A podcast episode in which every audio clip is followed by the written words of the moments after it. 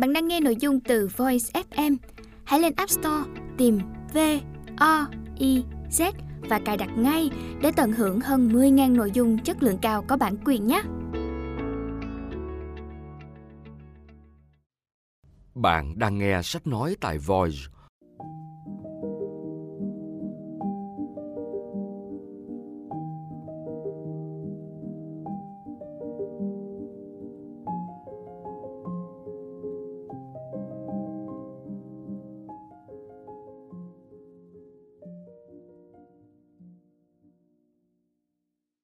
Mời các bạn lắng nghe quyển sách Nhật Ký Kẻ Mị Tình, đơn vị ủy thác bản quyền Phương Nam Book, tác giả Soren Kierkegaard, dịch giả Quế Sơn, giọng đọc Trọng Hiếu. Nội dung này được thực hiện bởi Voiz ép em.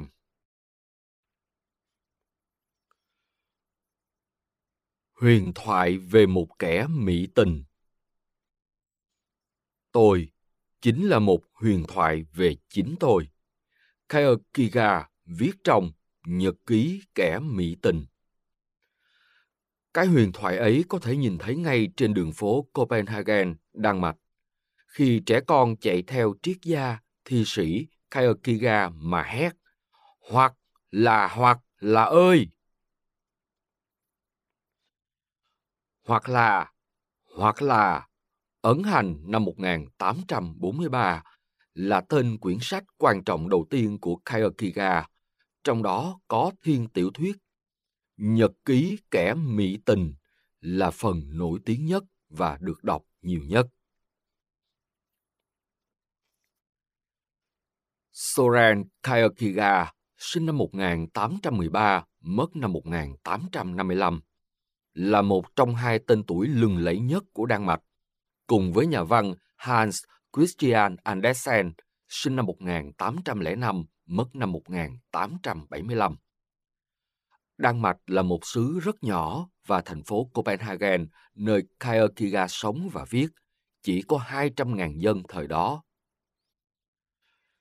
Trong xứ sở tí hon đó từ bấy đến nay, hình bóng Kierkegaard cứ từ từ lớn dần và rồi nổi lên như một người khổng lồ.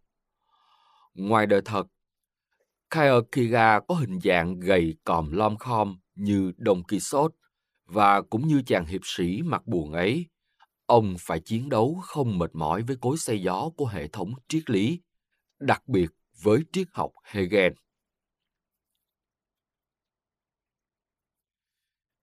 Chú thích: George Wilhelm Friedrich Hegel, sinh năm một nghìn bảy trăm bảy mươi, mất năm một nghìn tám trăm ba mươi mốt, triết gia Đức. Các tác phẩm chính của ông như Hiện tượng học tinh thần năm một nghìn tám trăm lẻ bảy, Khoa học logic năm một nghìn tám trăm mười hai và Các nguyên lý của triết học pháp quyền năm một nghìn tám trăm hai mươi đã được Bùi Văn Nam Sơn dịch sang tiếng Việt và chú giải. Hết chú thích. Có hai con người tỏa bóng liên hồi xuống những trang tư tưởng và đời sống của Kierkegaard là cha ông và người tình, Regine Olsen. Nhưng trước hết phải kể đến tình yêu của ông đối với thành phố Copenhagen và ngôn ngữ Đan Mạch. Tôi vui hưởng cuộc hiện sinh, tôi vui hưởng cái thế giới nhỏ bé bao quanh tôi, ông nói về Copenhagen. Và đối với ngôn ngữ Đan Mạch mà thế giới rất ít biết, Kierkegaard hết lời ca ngợi, cái thứ tiếng mà tôi kiêu hãnh được viết với tất cả vinh dự hân hoan. Nhiều khi tôi có thể ngồi hàng giờ trong tình yêu với thanh điệu của nó, khi mà nó dội vang để cưu mang tư tưởng. Cứ thế tôi ngồi hàng giờ. Ôi chao, tựa như người chơi sáo say mê ống sáo của mình. Những gì tôi viết ra thì hầu hết tôi phải đọc lớn nhiều lần, có thể mười hai lần trước khi ghi thành chữ. Theo Nhật Chiêu dịch, dựa vào tiếng Anh của Walter Lorry trong cuốn A Short Life of Kierkegaard.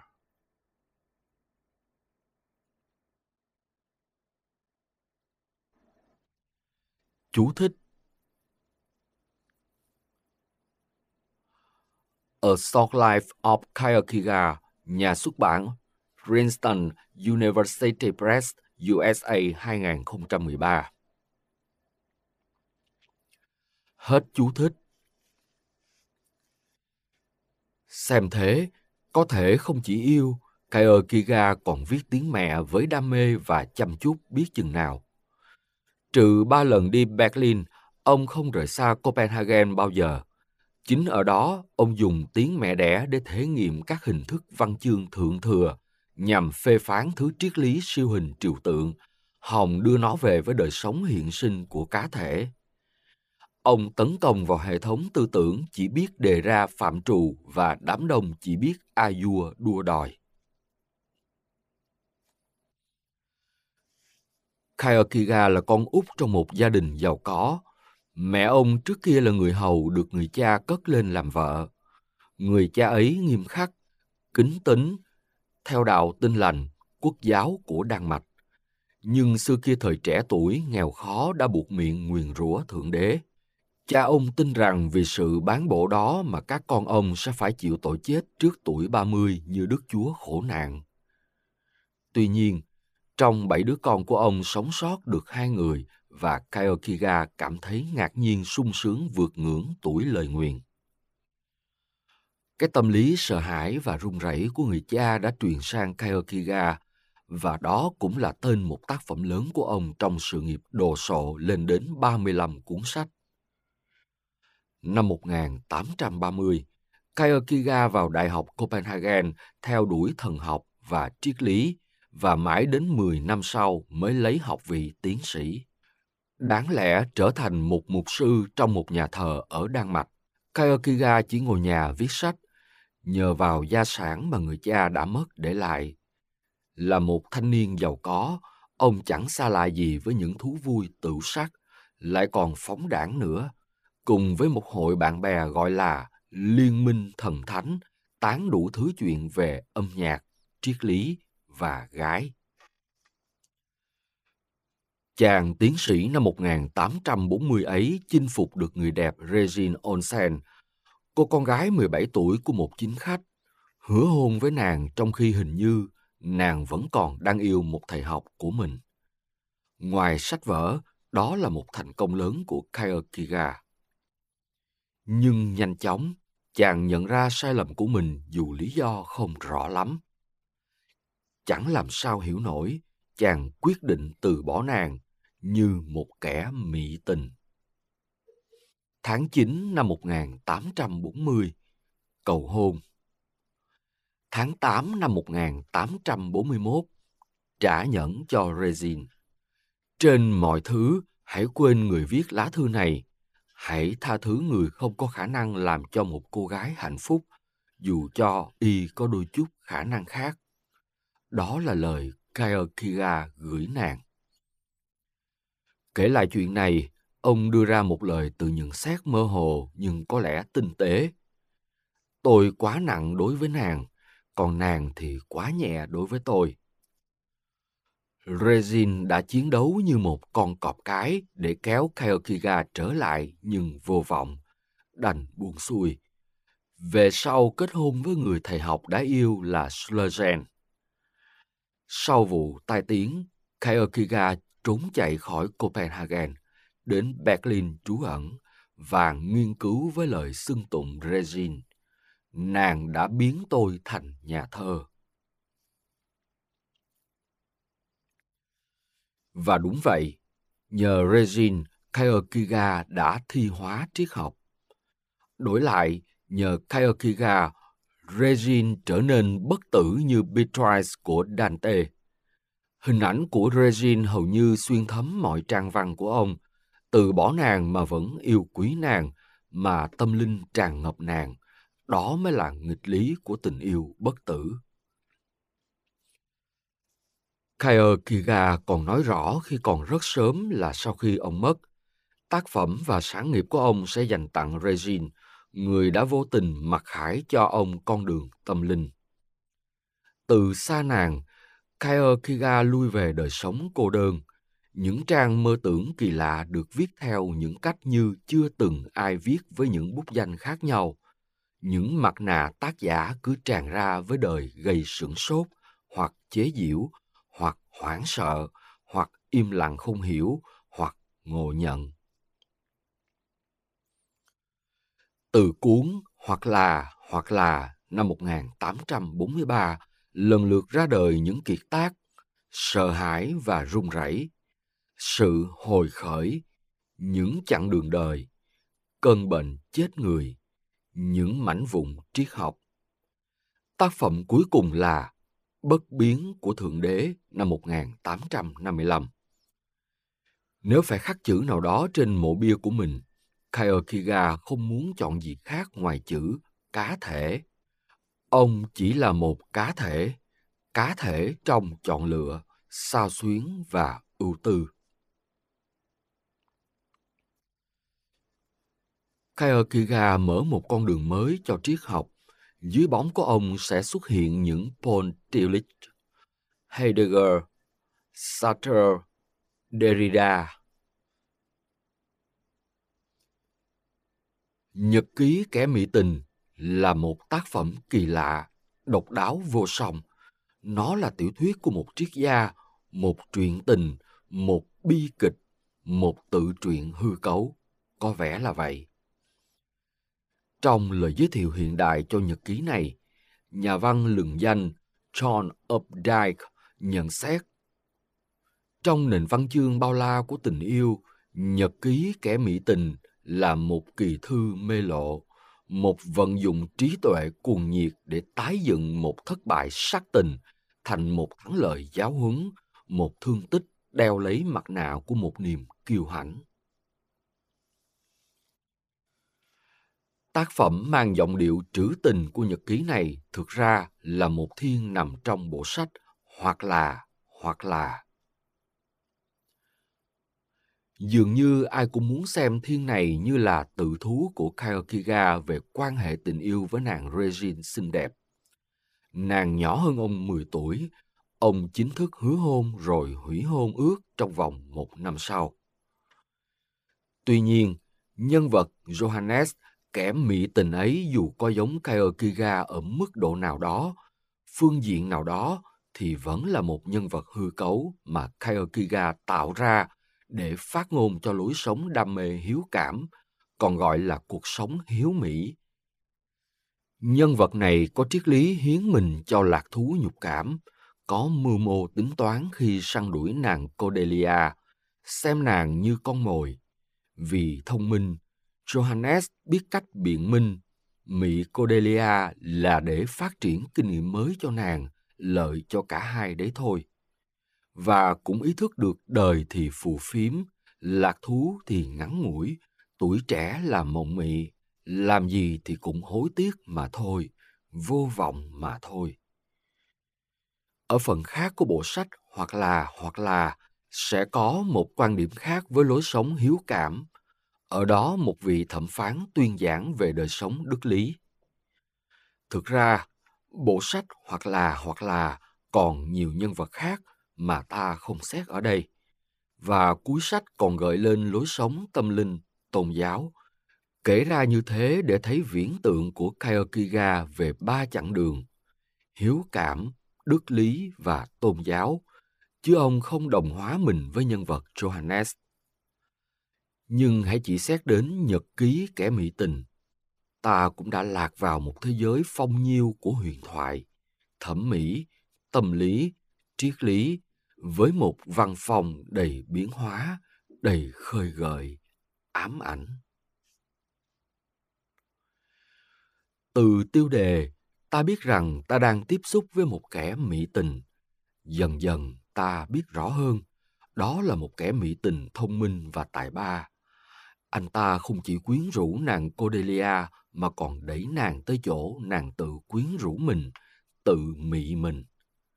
Và ta, người đọc, cũng bị Johannes quyến rũ, đẩy ta tới chỗ tự mị mình, chẳng khác gì nàng Cordelia ngây thơ kia. Trong mắt nàng, anh ta hiện ra rạng rỡ với tất cả vẻ đẹp lộng lẫy của thế gian, như có thể thấy trong lá thư của nàng. Anh Johannes của em. Ngày xưa có một người đàn ông giàu có, sở hữu những đàn bò, đàn cừu lớn nhỏ không kể xiết. Và có một đứa con gái nhỏ tội nghiệp, nó chỉ có độc nhất một con cừu non mà nó tự tay cho ăn, cho uống. Anh là người đàn ông giàu có đó, rạng rỡ với tất cả vẻ đẹp lộng lẫy của thế gian. Em là đứa con gái tội nghiệp đó, cả tài sản có được thì không gì khác ngoài tình yêu của em thôi. Anh đã nắm lấy tình yêu đó, đã vui hưởng nó, rồi dục vọng vẫy gọi anh, và anh liền hy sinh ngay cả chút ít tài sản mà em có đó. Nhưng anh chẳng hy sinh chút gì từ của riêng anh.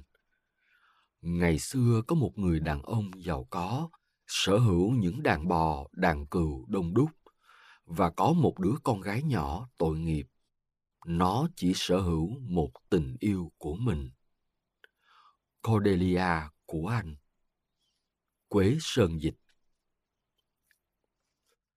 Nàng đã ý thức được mình là nạn nhân và tình yêu tội nghiệp của nàng đang bị hy sinh vô tội vạ. Vậy đó mà nàng vẫn tiếp tục bị lừa mị. Trong mấy câu thôi, tâm lý của nạn nhân trong tình yêu được thể hiện tột bực, lóe sáng như một lằn chớp khi Kierkegaard đưa ngòi bút của mình lướt ngang tâm hồn Cordelia. Con cừu non của nàng đã bị Johannes hiến sinh trong đền thờ lạc thú của anh ta. Và kẻ mỹ tình sẽ chạy đến một cô gái khác cũng chỉ sở hữu một con cừu non thôi để hồi khởi một lạc thú vừa cũ vừa mới, một trải nghiệm hiếu sắc khác. Tôi không muốn nhớ lại mối quan hệ của mình với nàng. Nàng đã mất đi mùi hương trinh nữ, và người ta không còn ở vào cái thời mà nỗi buồn rầu của một cô gái bị người tình không chung thủy bỏ rơi biến đổi nàng thành cây hoa hướng dương. Quế Sơn dịch.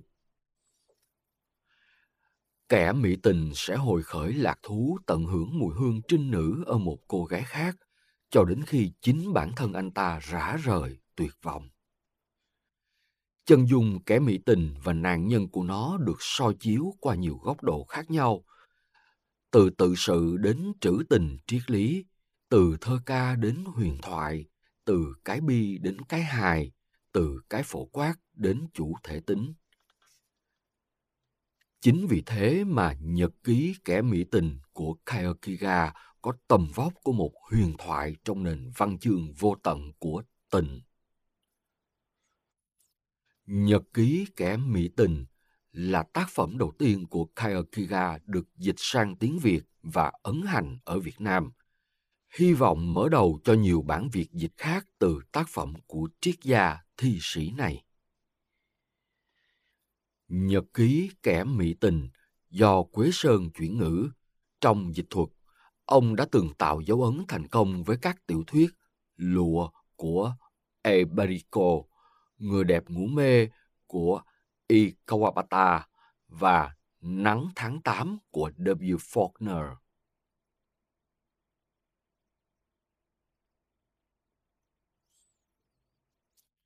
Kierkegaard khó dịch, nhưng qua ngòi bút của Quế Sơn, ta vẫn có một văn bản Nhật ký Kẻ Mị Tình bằng tiếng Việt dễ đọc và đáng đọc mà chúng tôi giới thiệu ở đây với một niềm vui mong được chia sẻ. Theo Nhật Chiêu, niềm đam mê nổi trội của ông ta là chinh phục các cô gái trẻ mới biết yêu. Theo Don Giovanni, khúc đơn ca số bốn.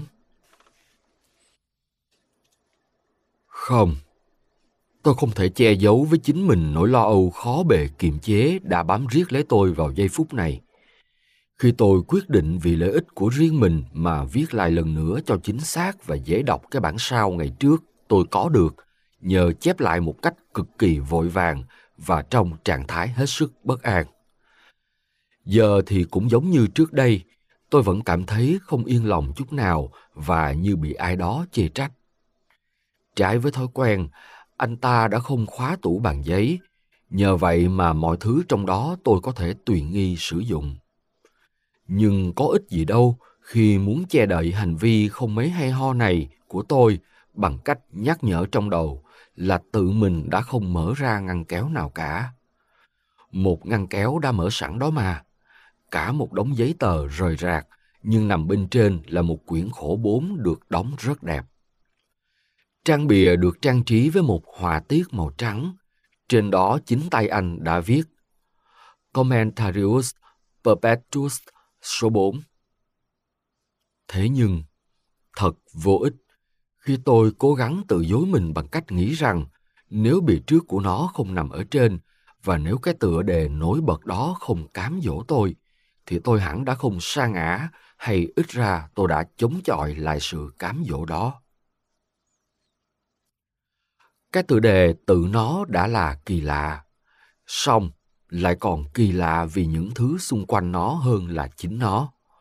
Chỉ cần liếc mắt nhìn vội qua các tờ giấy rời rạc đó, tôi biết ngay là chúng bao gồm những ấn tượng đến từ các tình cảnh gợi dục, những lời lẽ gợi ý về mối quan hệ nào đó. Những bức thư cùng một loại đặc biệt mới được thảo ra mà sau này tôi trở nên quen thuộc với phong cách của chúng. Hờ hững, vô tình một cách có tính toán, và lại được viết có nghệ thuật nữa chứ. Vào giây phút này đây, sau khi thấy hết cái tâm địa ưa bày mưu tính kế của tên đàn ông bại hoại này, khi tôi nhớ lại cái hoàn cảnh đó, đôi mắt mở to cảnh giác với mọi ngón nghề xảo trá. Ấy là nói như vậy. Khi lại gần cái ngăn kéo đó, tôi có cảm giác giống như một người cảnh sát hẳn phải có khi ông ta vào phòng một tên làm giấy tờ giả, xem xét kỹ đồ này, thứ kia của hắn, và tìm ra trong ngăn kéo một đống giấy tờ rời rạc từng được dùng để viết nháp, vẽ nháp. Trên tờ này thì có một hình vẽ trang trí nhỏ, trên tờ kia hai chữ viết lồng nhau, và trên tờ thứ ba một hàng chữ viết ngược.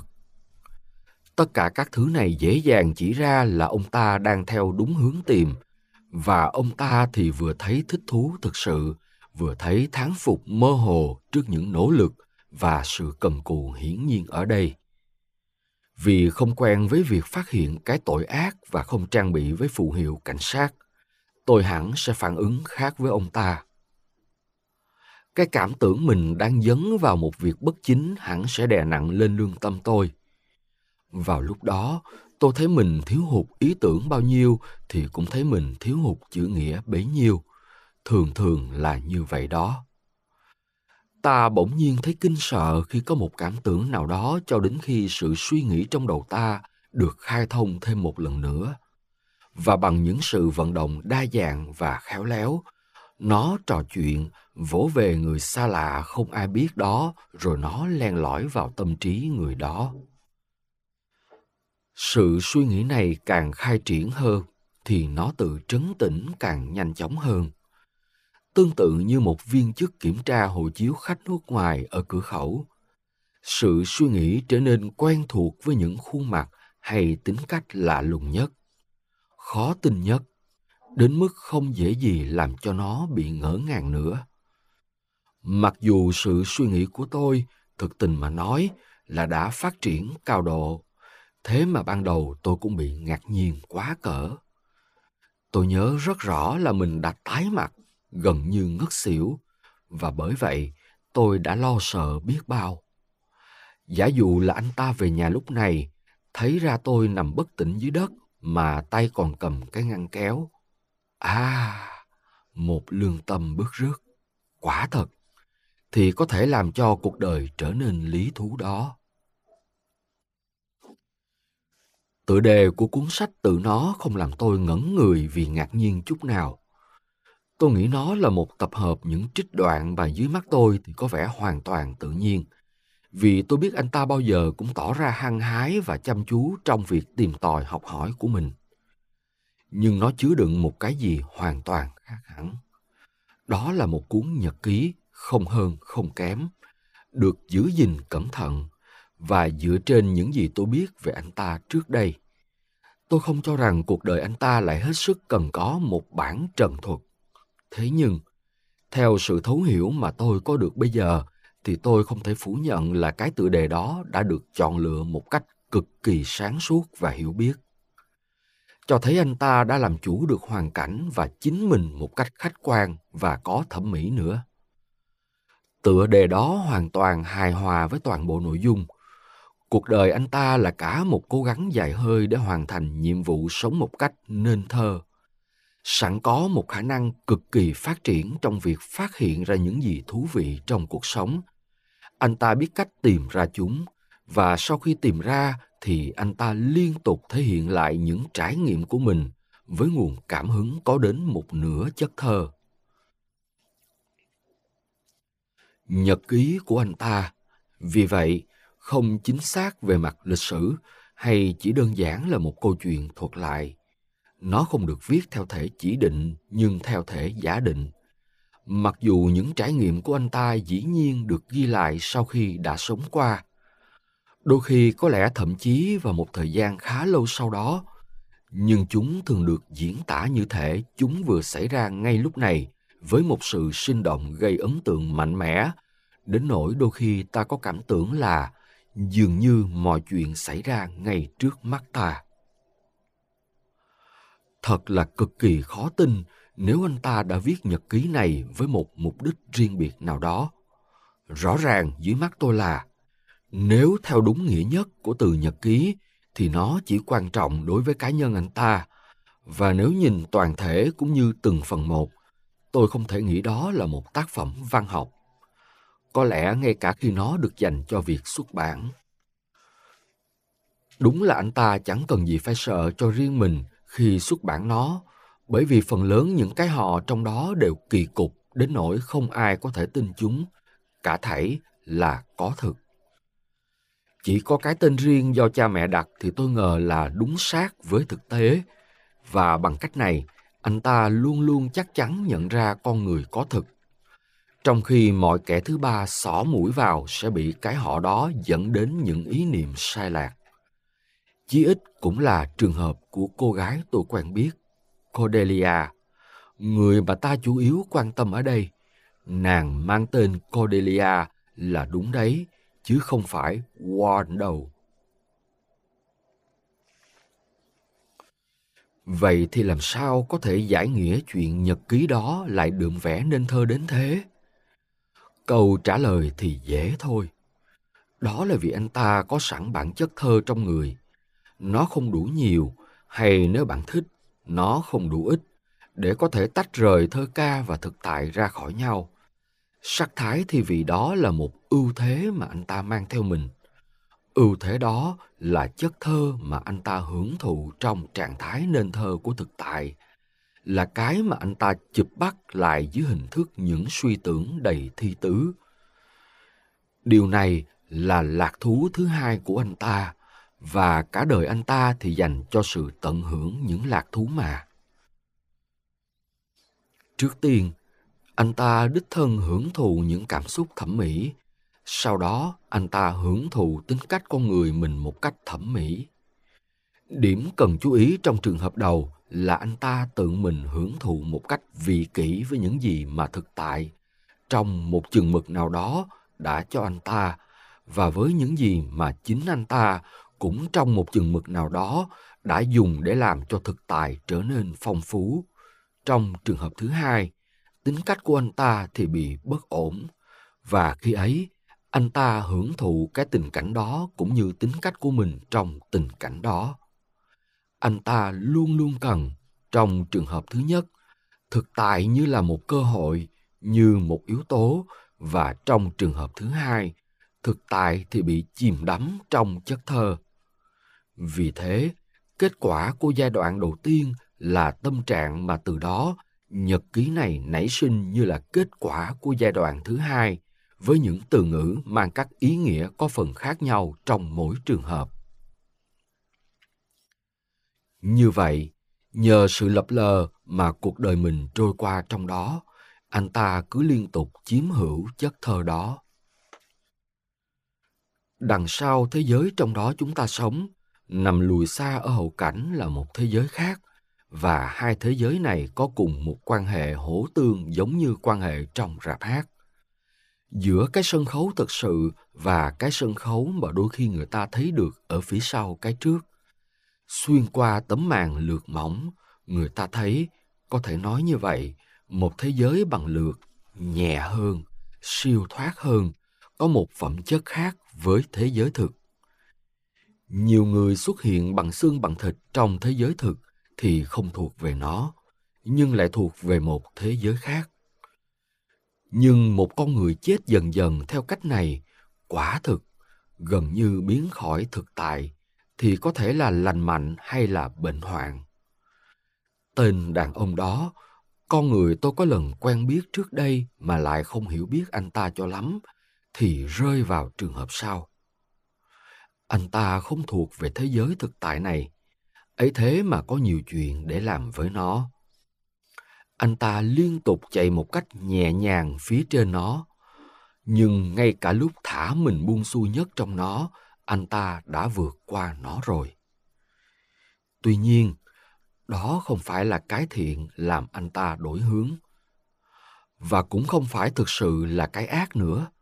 Thậm chí ngay lúc này tôi không dám nói như thế về anh ta. Anh ta đã mắc phải chứng exacerbatio cerebri. Vì vậy, thế giới thực tại không có đủ sự phấn khích cho anh ta, hay nếu có thì cùng lắm chỉ thoáng qua mà thôi. Anh ta không tỏ ra căng thẳng quá sức trước thực tại, anh ta không quá yếu đuối để chịu đựng nó. Không, anh ta quá mạnh mẽ là đằng khác, nhưng sức mạnh này là một bệnh tật. Anh ta nguôi giận ngay khi thực tại mất đi tầm quan trọng như một tác nhân phấn khích, và chính ở chỗ này mà cái ác hiện hữu trong bản chất của anh ta. Anh ta có ý thức về điều này đúng ngay vào lúc sự phấn khích bắt đầu trong anh ta, và cái ác nằm ở sự ý thức này. Chú thích: exacerbatio cerebri, tiếng Latin trong nguyên tác chỉ chứng phản kháng có từ não bộ gần như bẩm sinh, khiến con người không có khả năng hài lòng hay thỏa mãn. Hết chú thích. Tôi có quen biết cô gái mà câu chuyện của nàng tạo thành nội dung chủ yếu của nhật ký. Tôi không biết anh ta có quyến rũ các cô gái khác không, nhưng theo những trang giấy này thì có lẽ như vậy. Hơn nữa, anh ta hình như thực hành một lối tán tỉnh khác hẳn, lộ rõ tính cách đặc trưng của anh ta, bởi vì về mặt trí tuệ anh ta được trời phú cho quá nhiều để không thể là một kẻ mị tình theo nghĩa thông thường. Người ta thấy từ cuốn nhật ký là những gì anh ta ham muốn, đôi khi là cái gì đó hoàn toàn tùy tiện. Ví dụ như lời chào hỏi, anh ta dứt khoát sẽ không chấp nhận nó nữa, bởi vì lời chào hỏi là điều đẹp đẽ nhất mà con người đang được nói đến ở đây có thể đưa ra. Dựa vào những năng khiếu trí tuệ của mình, anh ta biết làm cách nào cám dỗ một cô gái, làm cách nào lôi cuốn nàng mà không bận tâm chiếm hữu nàng theo nghĩa đúng nhất của từ này. Tôi có thể hình dung là anh ta biết dẫn dắt cô gái lên đến tuyệt điểm, nơi mà anh ta chắc chắn là nàng sẽ dâng hiến tất cả cho anh ta. Nhưng một khi cuộc tình được đẩy xa tới mức độ đó, thì anh ta lại quay ra đoạn tuyệt mà không có lấy một lời đề nghị chia tay từ phía anh ta, không có lấy một lời yêu thương được nói ra. Ấy là chưa kể đến lời tỏ tình hay thề non hẹn biển. Thế mà sự việc đã xảy ra, và cô gái bất hạnh đó thì giữ lại trong lòng gấp đôi niềm cay đắng, bởi vì nàng không có cái gì dù nhỏ nhặt nhất để mà trông cậy. Bởi vì những tâm trạng cực kỳ khác nhau lại biến đổi kinh khiếp, khiến cho nàng bối rối liên tục khi nàng cứ xen kẽ việc này chuyện kia.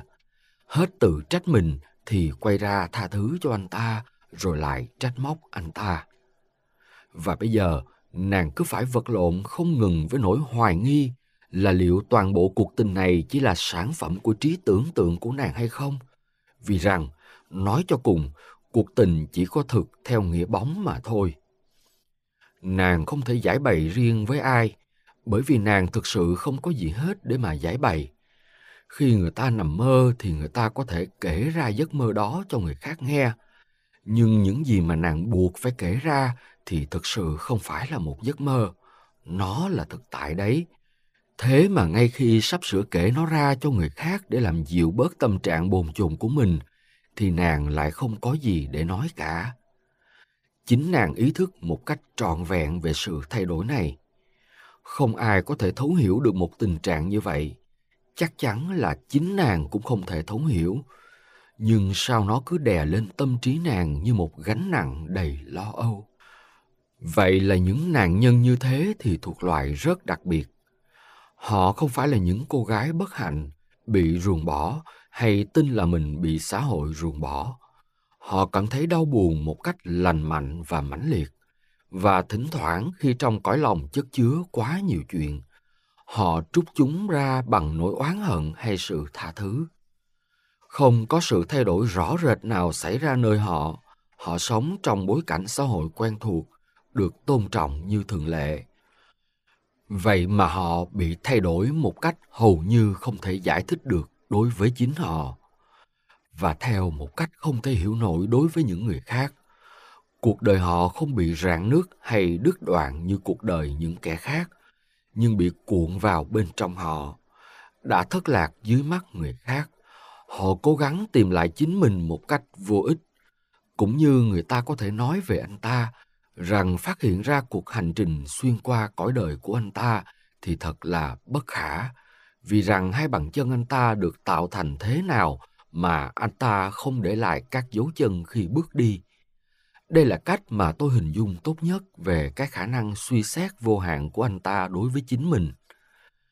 Vậy thì ta cũng có thể nói là không ai thực sự trở thành nạn nhân của anh ta cả. Anh ta sống một cuộc sống trí tuệ quá ư mãnh liệt, nên anh ta không thể là một kẻ mị tình theo nghĩa thông thường. Tuy nhiên, đôi khi anh ta lại mang vào người một chiếc thân giả tạm, như một số côn trùng đổi màu hòa lẫn vào trong môi trường sống của chúng để tự vệ. Và những lúc đó anh ta biến thành hiện thân của nhục cảm thuần túy. Ngay cả cuộc tình với Cordelia thì rối rắm đến nỗi anh ta có thể xuất hiện trước mặt mọi người với dáng vẻ một kẻ bị quyến rũ. Đúng vậy, thậm chí cô gái bất hạnh đó thỉnh thoảng có thể bị hoang mang về vấn đề này. Rồi thì những dấu chân anh ta để lại ở đây cũng mơ hồ đến độ không thể tìm ra được bất cứ bằng chứng nào. Cá nhân con người dưới mắt anh ta là chỉ để phục vụ cho sự kích thích. Anh ta loại bỏ họ như cây cối để rụng lá vàng. Anh ta thì trẻ lại, lá thì úa tàn. Nhưng cái gì, tôi tự hỏi, thực sự xảy ra trong thâm tâm anh ta? Chẳng khác nào như anh ta dẫn những người khác vào con đường lầm lạc thì trước sau gì, tôi nghĩ chính anh ta cũng sẽ lầm đường lạc lối cho mà xem. Anh ta dẫn những người khác vào con đường lầm lạc không phải theo chiều hướng ngoại, mà theo chiều hướng nội, liên quan đến bản chất con người họ.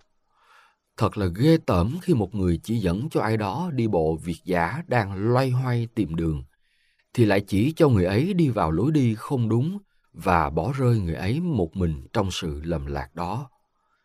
Nhưng so sánh với việc này thì có phải là còn ghê tởm hơn khi làm người khác lầm lạc ngay trong nội tâm của người đó hay không? Dù sao, người đi bộ việt dã vẫn có được niềm an ủi là quang cảnh liên tục thay đổi xung quanh mình. Và với mỗi thay đổi đó, người ấy thấy hy vọng nhiều hơn trong việc tìm đúng hướng ra. Người nào bị lầm đường lạc lối ngay trong nội tâm mình thì không có một khu vực rộng như thế để mà di chuyển.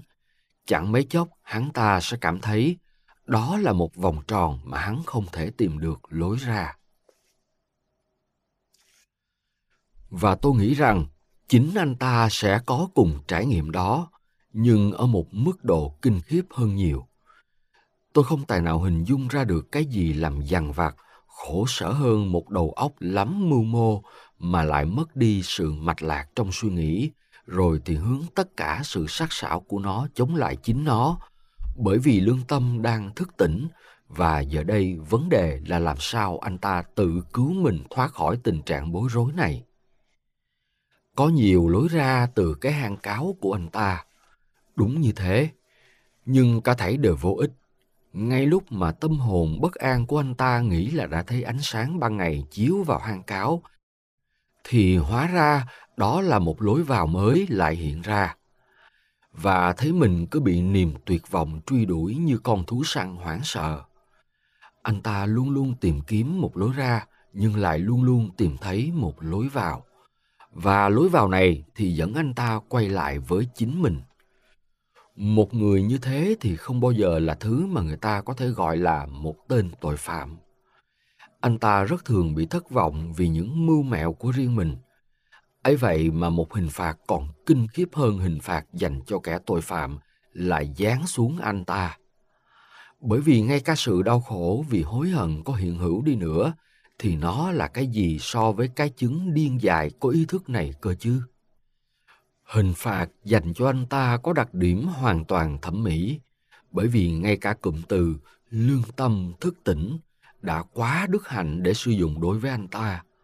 Lương tâm thành hình trong anh ta chỉ là một ý thức cao cấp hơn, tự biểu lộ như một sự bất an, mà theo một nghĩa sâu xa hơn thì sự bất an này không buộc tội anh ta nhưng làm anh ta thao thức. Và không để cho anh ta nghỉ ngơi chút nào trong nỗi bất an vô bổ đó. Anh ta cũng không phải là điên, bởi vì vô số những ý nghĩ hữu hạn thì không bị hóa thạch trong thời gian vô hạn của chứng điên. Tội nghiệp Cordelia, cả nàng nữa, sẽ khó mà tìm được sự bình an trong tâm hồn. Nàng tha thứ anh ta từ trong tận cùng tâm khảm. Nhưng nàng không cảm thấy thư thái chút nào, bởi vì lúc đó nỗi ngờ vực lại thức dậy. Chính nàng là người đã hủy bỏ cuộc đính hôn, chính nàng đã là duyên cớ của tai họa đó, và chính niềm kiêu hãnh nơi nàng đã từng khao khát những cái gì bất thường. Rồi nàng tỏ ra hối hận, nhưng nàng không tìm ra sự yên lòng, bởi vì lúc đó những ý tưởng mang tính buộc tội thì lại giải tội cho nàng. Chính anh ta là kẻ, bằng sự xảo trá, đã từ từ đưa cái dự tính có lớp lang, có bài bản đó vào trong tâm trí nàng. Rồi nàng đâm ra oán ghét, trái tim nàng thấy khuây khỏa bằng những lời nguyền rủa. Nhưng nàng không tìm được sự thanh thản, một lần nữa nàng lại tự trách mình. Tự trách mình vì nàng oán ghét anh ta, tự trách mình vì nghĩ rằng chính nàng là người có tội. Vì nghĩ rằng dù anh ta có xảo trá đến mấy đi nữa thì nàng vẫn luôn luôn có tội. Anh ta đã hành xử độc ác với nàng bằng cách lừa dối nàng, và ta gần như cảm thấy muốn nói rằng anh ta còn tỏ ra độc ác hơn bằng cách đánh thức nơi nàng những sự suy nghĩ thất thường, không kiên định, rằng anh ta đã phát huy khả năng thẩm mỹ của nàng đến mức nàng không còn nghe một cách khiêm nhường một tiếng nói, nhưng lại đủ sức nghe nhiều tiếng nói cùng lúc. Rồi những kỷ niệm thức dậy trong tâm hồn nàng, và nàng quên đi chuyện lỗi phải về ai, chuyện có tội hay không. Nàng nhớ lại những giây phút đẹp đẽ, và nàng bị choáng váng trong sự phấn khích không bình thường đó. Vào những giây phút như thế, không những nàng nhớ đến anh ta, mà còn hiểu được anh ta với clairvoyance, tức sự sáng suốt, sự minh mẫn. Nó chỉ ra cho ta thấy là tâm trí nàng đã phát triển cực kỳ. Vậy là nàng không thấy nơi anh ta một tên tội phạm, nhưng nàng cũng không thấy một con người cao cả. Nàng chỉ cảm nhận anh ta về mặt thẩm mỹ thôi. Có lần nàng viết cho tôi một lá thư, trong đó nàng có bình phẩm về anh ta. Chàng đôi khi tỏ ra quá trí tuệ đến nỗi tôi, như một người đàn bà, cảm thấy mình bị triệt hạ. Vào những khi khác, chàng tỏ ra cuồng nhiệt, say đắm và tràn đầy ham muốn, đến nỗi làm tôi gần như run sợ bên chàng. Thỉnh thoảng tôi bị chàng đối xử như thể tôi là một người xa lạ không bằng. Thỉnh thoảng chàng lại tỏ ra ân cần hết mực với tôi. Rồi khi tôi giang tay ôm chàng, thì mọi sự thay đổi đột ngột, và tôi ôm hôn một đám mây. Tôi biết cái thành ngữ này trước khi gặp chàng, nhưng chính chàng đã dạy tôi hiểu nó. Tôi luôn nghĩ đến chàng khi sử dụng nó, cũng như mọi ý tưởng mà tôi nghĩ ra trong đầu đều nhờ chàng mà có. Tôi xưa nay lúc nào cũng yêu âm nhạc, và chàng là một nhạc cụ vô song, luôn luôn nhạy cảm, với một âm vực rộng hơn bất cứ nhạc cụ nào khác. Chàng là tinh túy của tất cả những cảm xúc và tâm trạng. Không một ý tưởng nào là quá cao siêu hay quá tuyệt vọng. Đối với chàng, chàng có thể gầm gầm vang động như cơn bão mùa thu. Chàng có thể thầm thì đến mức không thể nghe thấy được. Không một lời nói nào của tôi mà không có tác động. Tuy nhiên, tôi không chắc chắn rằng lời nói của mình là đã không đủ tác động, bởi vì đối với tôi, biết được tác động đó sẽ như thế nào thì quả là bất khả.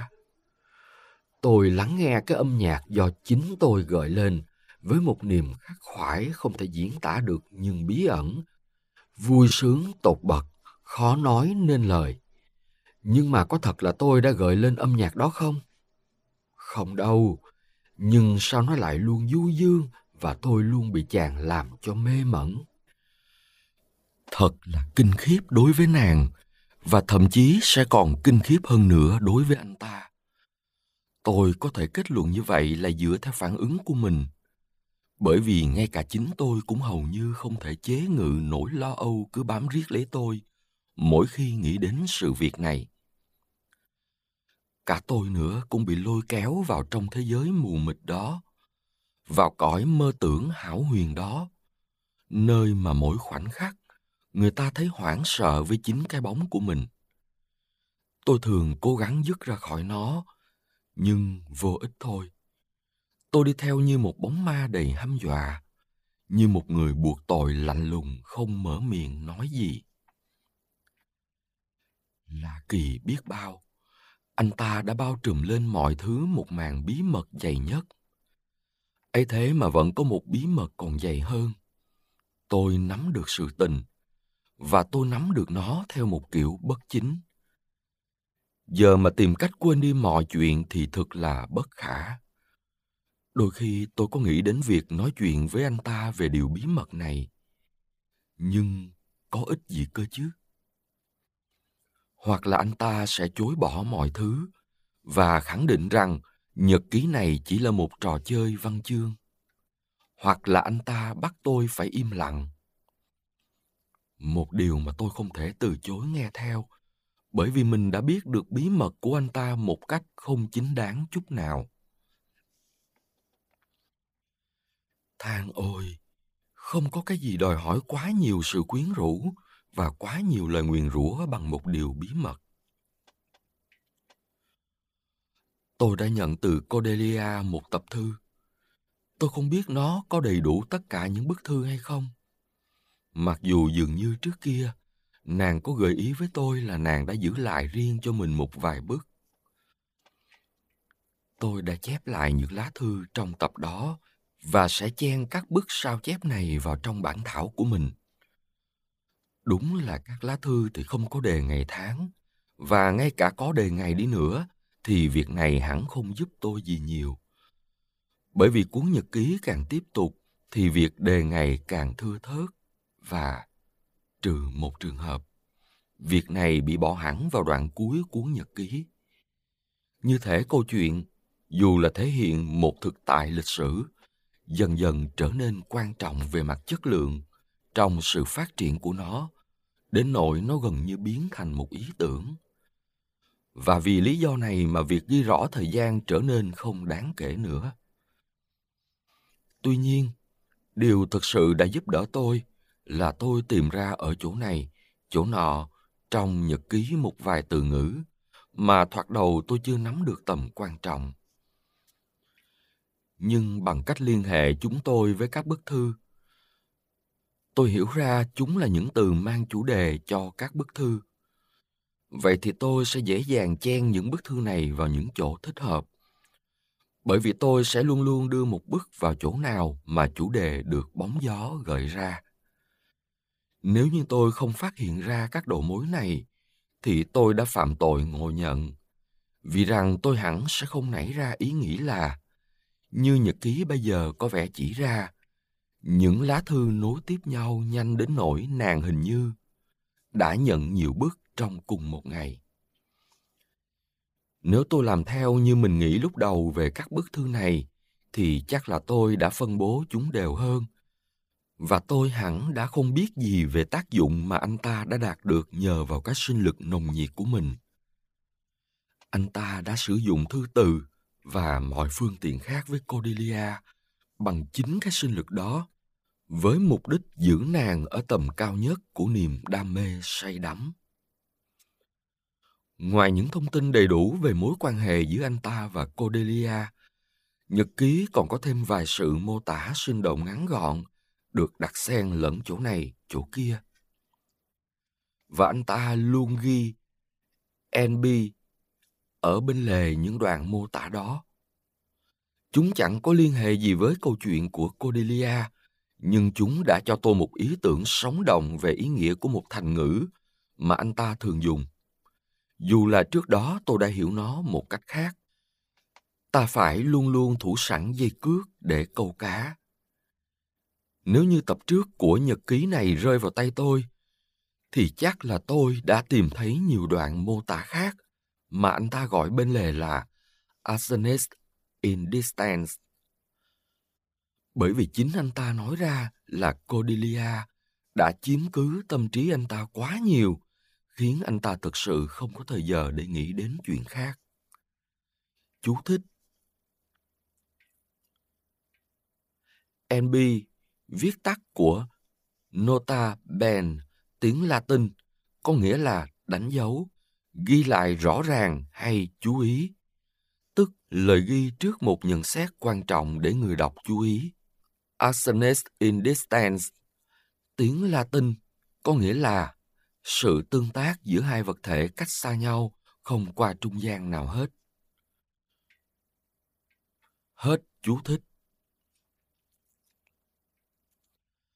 Không lâu sau khi đã bỏ rơi Cordelia, anh ta có nhận từ nàng vài bức thư mà anh ta gửi trả lại không thèm mở ra. Chúng cũng nằm trong những bức thư mà Cordelia trao lại cho tôi. Do nàng đã bóc chúng ra trước, nên tôi tự cho phép mình sao chép lại. Nàng đã không bao giờ kể ra nội dung những thư này với tôi. Nhưng hễ khi nào nàng đề cập đến mối quan hệ giữa mình với Johannes, thì nàng thường ngâm lên một câu thơ ngắn, theo chỗ tôi biết là của Goethe. Một câu thơ có vẻ mang những ý nghĩa khác nhau đối với nàng, do tùy vào tâm trạng của nàng khi này lúc nọ, và tùy vào cách thức khác nhau mà tâm trạng đó xui khiến nàng ngâm câu thơ. Hãy đi đi, hãy coi thường, lòng chung thủy, niềm hối tiếc sẽ theo sau. Đây là những bức thư. Anh Johannes của em. Em sẽ không bao giờ gọi anh là Johannes của em, bởi vì em biết rõ anh đã không hề là của em. Và em đã bị trừng phạt khá khắc nghiệt do để cho tâm hồn mình vui thú với ý nghĩ này. Thế nhưng, em thực sự vẫn gọi anh là của em, kẻ mị tình của em, kẻ lừa dối của em, kẻ thù của em, tên sát nhân của em, nguyên do nỗi bất hạnh của em, mộ phần cho niềm vui sướng của em, vực thẳm tai ương của em. Em gọi anh là của em, và tự gọi em là của anh. Và cũng như ngày xưa đó, những lời gọi tha thiết này đã làm anh vui tai. Anh đã nghiêng mình một cách hãnh diện để tỏ lòng yêu quý em. Thì hôm nay chúng sẽ nghe ra như một lời nguyền rủa chính anh. Một lời nguyền rủa vang vọng từ bây giờ cho đến thiên thu. Anh đừng tỏ ra vui mừng với cái suy nghĩ là em có ý định đeo bám anh hay lăm le cầm một con dao găm để làm trò cười trước mặt anh. Anh cứ lẩn trốn ở bất cứ nơi nào anh muốn. Em vẫn là em của anh. Anh có đi đến tận cùng trời cuối đất thì em vẫn là em của anh. Anh có yêu cả trăm cô gái khác thì em vẫn là em của anh. Thật vậy, thậm chí vào giây phút rời bỏ trần gian này, em là của anh. Chỉ riêng cách ăn nói mà em sử dụng đối với anh chắc chắn chứng tỏ trước anh rằng em là của anh. Anh đã tỏ ra bạo gan lừa dối một con người theo một cách mà anh trở thành tất cả đối với em. Đến nỗi em chỉ cảm thấy vui sướng khi làm nô lệ cho anh. Em là của anh, của anh, của anh. Em là lời nguyền độc của anh. Cordelia của anh. Anh Johannes của em. Ngày xưa có một người đàn ông giàu có, sở hữu những đàn bò, đàn cừu lớn nhỏ không kể xiết. Và có một đứa con gái nhỏ tội nghiệp, nó chỉ có độc nhất một con cừu non mà nó tự tay cho ăn, cho uống. Anh là người đàn ông giàu có đó, rạng rỡ với tất cả vẻ đẹp lộng lẫy của thế gian. Em là đứa con gái tội nghiệp đó, cả tài sản có được thì không gì khác ngoài tình yêu của em thôi. Anh đã nắm lấy tình yêu đó, đã vui hưởng nó, rồi dục vọng vẫy gọi anh. Và anh liền hy sinh ngay cả chút ít tài sản mà em có đó. Nhưng anh chẳng hy sinh chút gì từ của riêng anh. Ngày xưa có một người đàn ông giàu có, sở hữu những đàn bò, đàn cừu đông đúc. Và có một đứa con gái nhỏ tội nghiệp. Nó chỉ sở hữu một tình yêu của mình, Cordelia của anh. Anh Johannes của em. Vậy thì chẳng có chút hy vọng nào phải không? Tình yêu của anh không bao giờ thức dậy một lần nữa sao? Anh đã yêu em trước đây, em biết chứ. Dù là em không biết điều gì đã làm em tin chắc như vậy. Em sẽ đợi chờ anh. Dù thời gian có kéo dài đến đâu đi nữa, em sẽ chờ đợi anh. Chờ cho tới khi nào anh chán yêu các cô gái khác. Khi đó thì tình yêu anh dành cho em sẽ sống dậy từ huyệt mộ. Và em sẽ yêu anh như thường lệ, như trước đây. Ôi anh yêu, như ngày xưa đó, anh Johannes ơi. Sự lạnh lùng nhẫn tâm đối với em có phải là bản chất thực sự của anh không?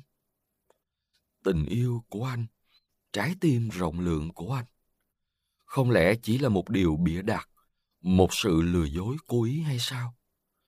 Bây giờ anh có trở lại con người thật của anh chưa? Xin anh hãy tỏ ra kiên nhẫn với tình yêu của em. Xin anh hãy tha thứ vì em cứ tiếp tục yêu anh. Em biết tình yêu của em là một gánh nặng cho anh. Nhưng chắc chắn sẽ có một ngày anh sẽ quay về với Cordelia của anh. Cordelia của anh đây. Xin anh hãy nghe lời khẩn cầu này.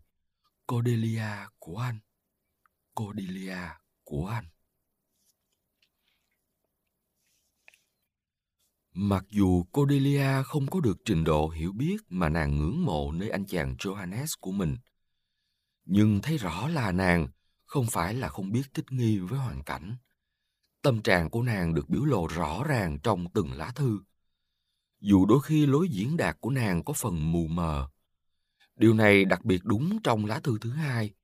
Người ta phải suy đoán hơn là thực sự hiểu những ý nghĩ của nàng. Nhưng dưới mắt tôi, khuyết điểm này càng làm cho ta xúc động nhiều hơn. Ngày bốn tháng tư. Hãy cẩn thận, cô gái xa lạ xinh đẹp của tôi ơi. Hãy cẩn thận, bước xuống từ cổ xe ngựa không phải là chuyện đơn giản như thế đâu. Đôi khi đó là một bước quyết định. Tôi có thể cho em mượn đọc một cuốn tiểu thuyết của T X. Trong đó em sẽ thấy rằng một cô nương lúc xuống ngựa thì bị lâm vào một tình thế rắc rối đến độ mà bước chân này quyết định cả phần đời còn lại của cô ấy. Thật vậy, những cái bậc lên xuống của các cỗ xe ngựa thường được làm và đặt một cách vụng về đến nỗi người ta hầu như bị buộc phải từ bỏ mọi vẻ duyên dáng và đành liều một cú nhảy tuyệt vọng vào trong vòng tay của tên đánh xe hay tên đầy tớ. Đánh xe và đầy tớ, thật vậy, là những kẻ may mắn làm sao. Tôi thật tình tin mình sẽ cố tìm một công việc đầy tớ trong nhà các cô gái trẻ. Tên đầy tớ sẽ dễ dàng biết riêng được những bí mật của cô gái trẻ như vậy. Nhưng vì Chúa, đừng nhảy xuống nghe. Tôi van xin đấy. Dù sao thì trời tối lắm rồi. Tôi sẽ không làm phiền em đâu. Tôi chỉ sắp đến đứng trước dưới ngọn đèn đường này. Ở đó em sẽ không thể nào thấy tôi. Và em biết đấy, người ta chỉ luôn luôn bối rối trong chừng mực mà người ta bị thấy. nhưng người ta luôn luôn chỉ bị thấy trong chừng mực mà người ta thấy. Bởi vậy, vì quan tâm đến tên đầy tớ không đủ sức chịu đựng một cú nhảy như thế, vì để ý đến chiếc áo dài bằng lụa, và cũng vì ngại làm hỏng các diềm tua đăng ten, vì quan tâm đến tôi, em hãy để bàn chân nhỏ nhắn và xinh xắn này, mà tôi từng nhìn vẻ dễ thương của nó một cách thích thú. Hãy để nó thử thách với thế giới. Hãy đánh liều tin cậy nó đi. Nó chắc chắn sẽ tìm ra một chỗ đứng vững vàng. Và nếu em rùng mình một khoảnh khắc vì có vẻ như bàn chân em tìm kiếm một cách vô ích cái gì đó để đặt lên, nếu em còn rùng mình sau khi nó đã tìm ra cái đó, thì hãy nhanh chóng đặt bàn chân kia xuống bên cạnh nó. Ai mà nói cho cùng sẽ tỏ ra tàn nhẫn đến mức để em ở cái thế chông chênh như vậy. Ai mà sẽ tỏ ra cực kỳ khiếm nhã, cực kỳ chậm chạp không phản ứng gì trước vẻ đẹp cơ chứ? Hay là em còn sợ một kẻ thứ ba nào đó? Chắc là không phải tên đầy tớ, cũng không phải tôi, bởi vì tôi thực sự đã thấy bàn chân nhỏ nhắn đó, và vì là nhà tự nhiên học, tôi đã học từ Cuvier cách rút ra những kết luận chắc chắn nhất từ hình dạng của nó.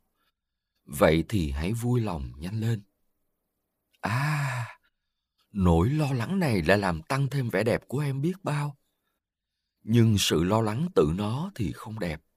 Nó chỉ đẹp khi cùng lúc người ta thấy ra dòng sinh lực đang chế ngự nó. Đấy, cái bàn chân nhỏ nhắn này bây giờ đang đứng vững làm sao?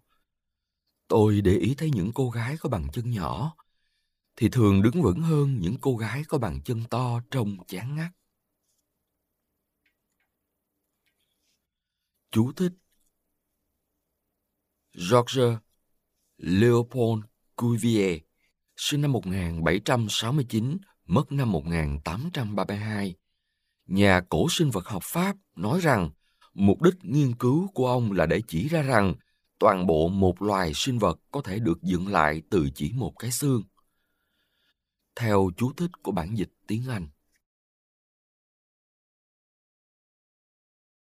Hết chú thích. Này, ai mà biết được chuyện đó cơ chứ? Nó thì trái ngược với bất cứ kinh nghiệm nào. Nguy cơ chiếc áo dài bị vướng mắc trong khi nhảy xuống xe thì lớn hơn khi người ta thong thả bước xuống. Hơn nữa, đi lại bằng xe ngựa thì bao giờ cũng có gì đó nguy hiểm đối với các cô gái trẻ. Cuối cùng thì họ sẽ phải ngồi lại trong xe thôi. Ren và diềm tua bị rách. Chỉ vậy đó, không ai ở gần để thấy được cái gì. Đúng là có một bóng người mờ mờ xuất hiện, áo choàng trùm kín tới tận mắt. Người ta không thể thấy hắn từ đâu đến, vì bị ánh sáng từ ngọn đèn đường làm chói mắt. Hắn đi ngang qua em đúng lúc em bước vào cửa trước ngôi nhà.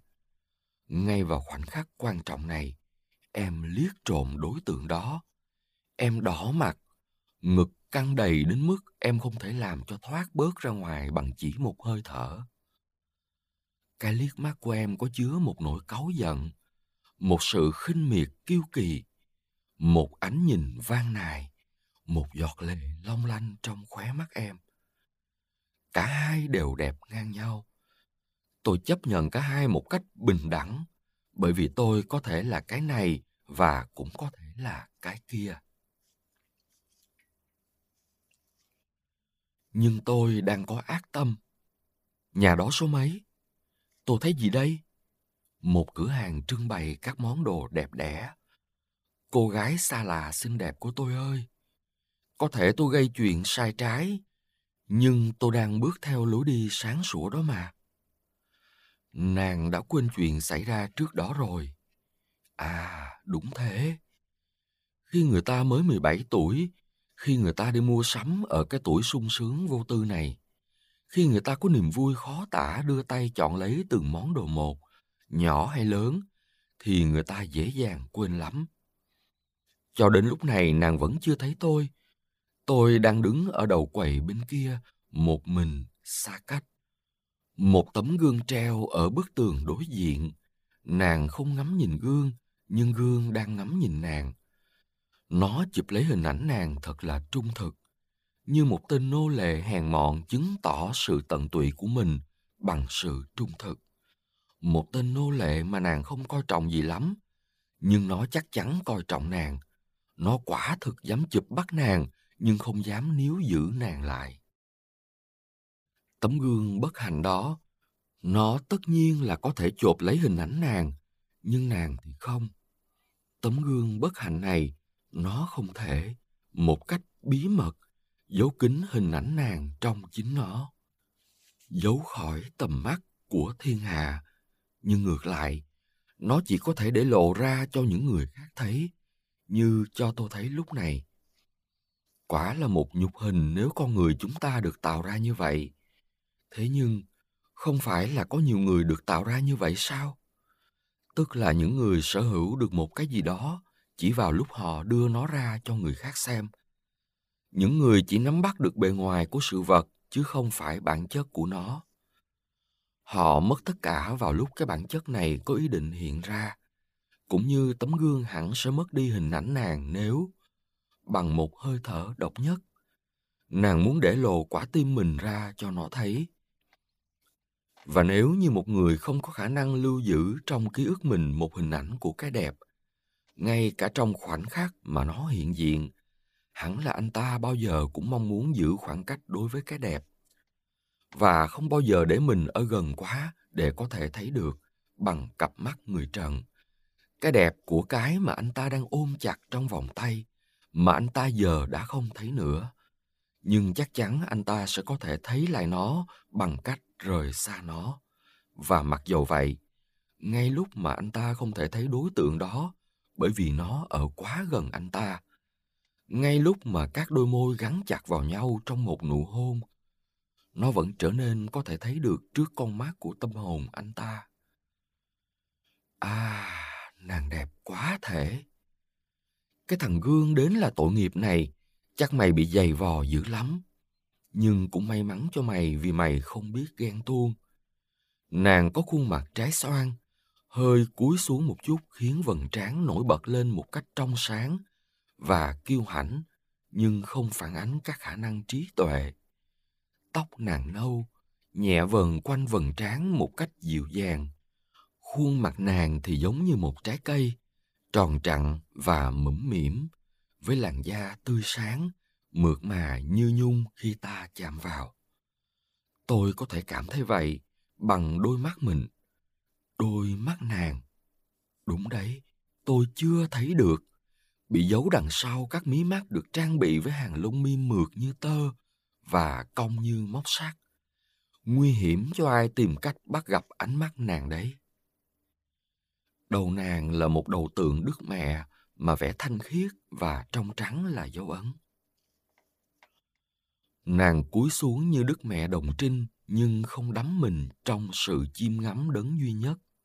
Vì vậy, vẻ mặt nàng thay đổi một cách linh hoạt hẳn ra. Cái mà nàng đang chiêm ngắm thì đa phức, sự đa phức mà trên đó hào nhoáng và vinh quang của trần gian ném vào tia phản chiếu.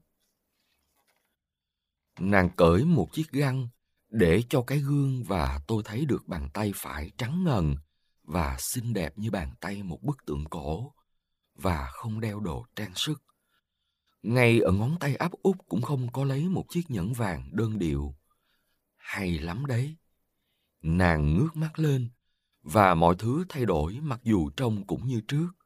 Trán bớt đưa cao hơn một chút, khuôn mặt trái xoan ít đều đặn hơn một chút, nhưng sống động hơn. Nàng nói chuyện với tên bán hàng, nàng vui vẻ, sung sướng và thích nói. Nàng đã chọn một, hai, ba món đồ, rồi nàng lấy thêm món thứ tư. Nàng giữ nó trong bàn tay, đôi mắt nhìn xuống lần nữa, nàng hỏi nó giá bao nhiêu. Nàng để nó sang bên dưới găng tay. Chắc chắn đó phải là một cái gì bí mật và dành riêng tặng người yêu chăng?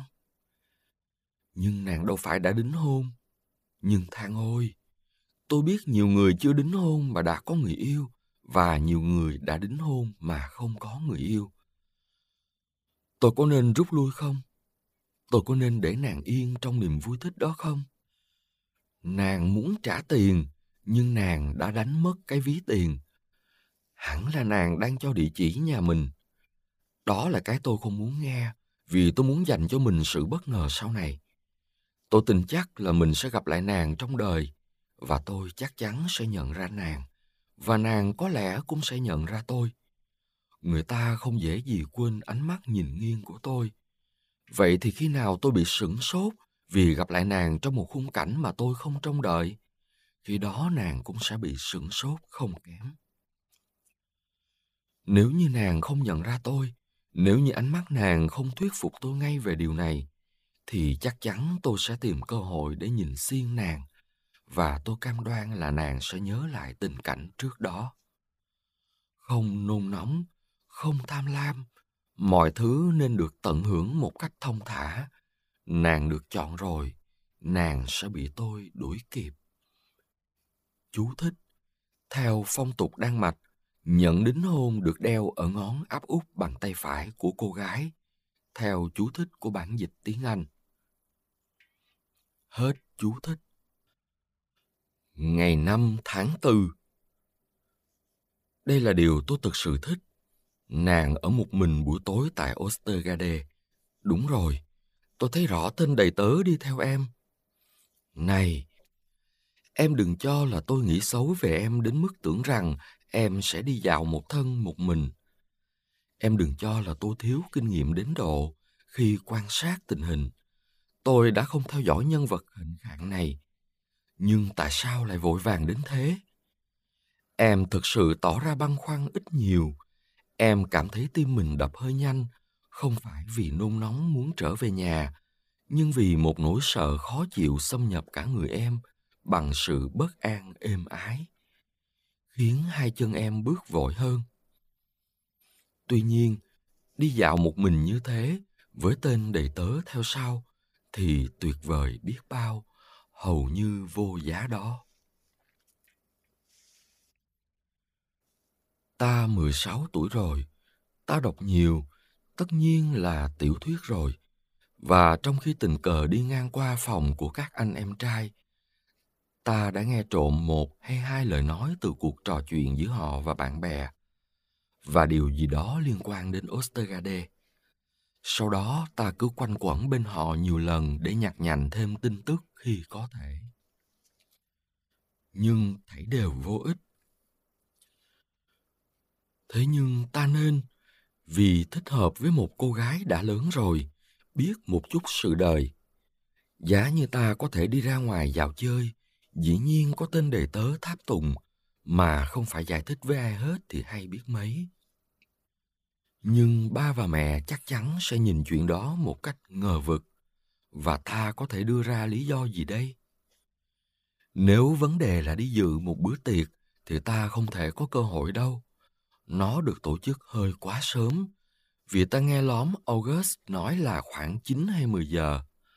Rồi khi đến giờ ra về thì đã quá muộn, và thường thì phải có một quý ông lẻo đẻo hộ tống đến tận nhà. Tối thứ năm, khi mọi người rời rạp hát, đó thực sự sẽ là một cơ hội cực tốt. Chỉ khổ cái là ta lúc nào cũng phải đi bằng xe ngựa cùng với bà Thompson và các cô em họ dễ thương của bà ấy ngồi ép sát nhau. Giả như chỉ có một mình ta trong xe, thì ta có thể mở ô cửa sổ và nhìn ra xung quanh một chút. Nhưng mà, Unverhoff come up. Hôm nay mẹ nói với ta, mẹ không nghĩ rằng con có thể thêu xong món quà sinh nhật cho cha. Để tránh bị quấy rầy, con có thể đến nhà dì Cheta và ở đó cho đến buổi trà chiều. Rồi anh James sẽ đến đón con về. Thực tình mà nói, đó không phải là một cái tin dễ chịu, bởi vì ở nhà dì Cheta thì quá chán ngắt. Hơn nữa, lúc chín giờ thì ta sẽ một mình đi bộ về nhà với tên đầy tớ. Và khi anh James đến thì sẽ phải đợi đến chín giờ mười lăm, rồi chúng tôi mới ra về. Giá mà ta gặp anh trai ta hay August. Nhưng mà chuyện này thì không hay cho lắm, vì trong trường hợp này chắc là ta bị họ hộ tống về nhà. Không, cảm ơn. Tốt hơn là không bị ràng buộc, tự do trước hết mà. Nhưng giá mà ta nhìn thấy họ mà không bị họ thấy lại.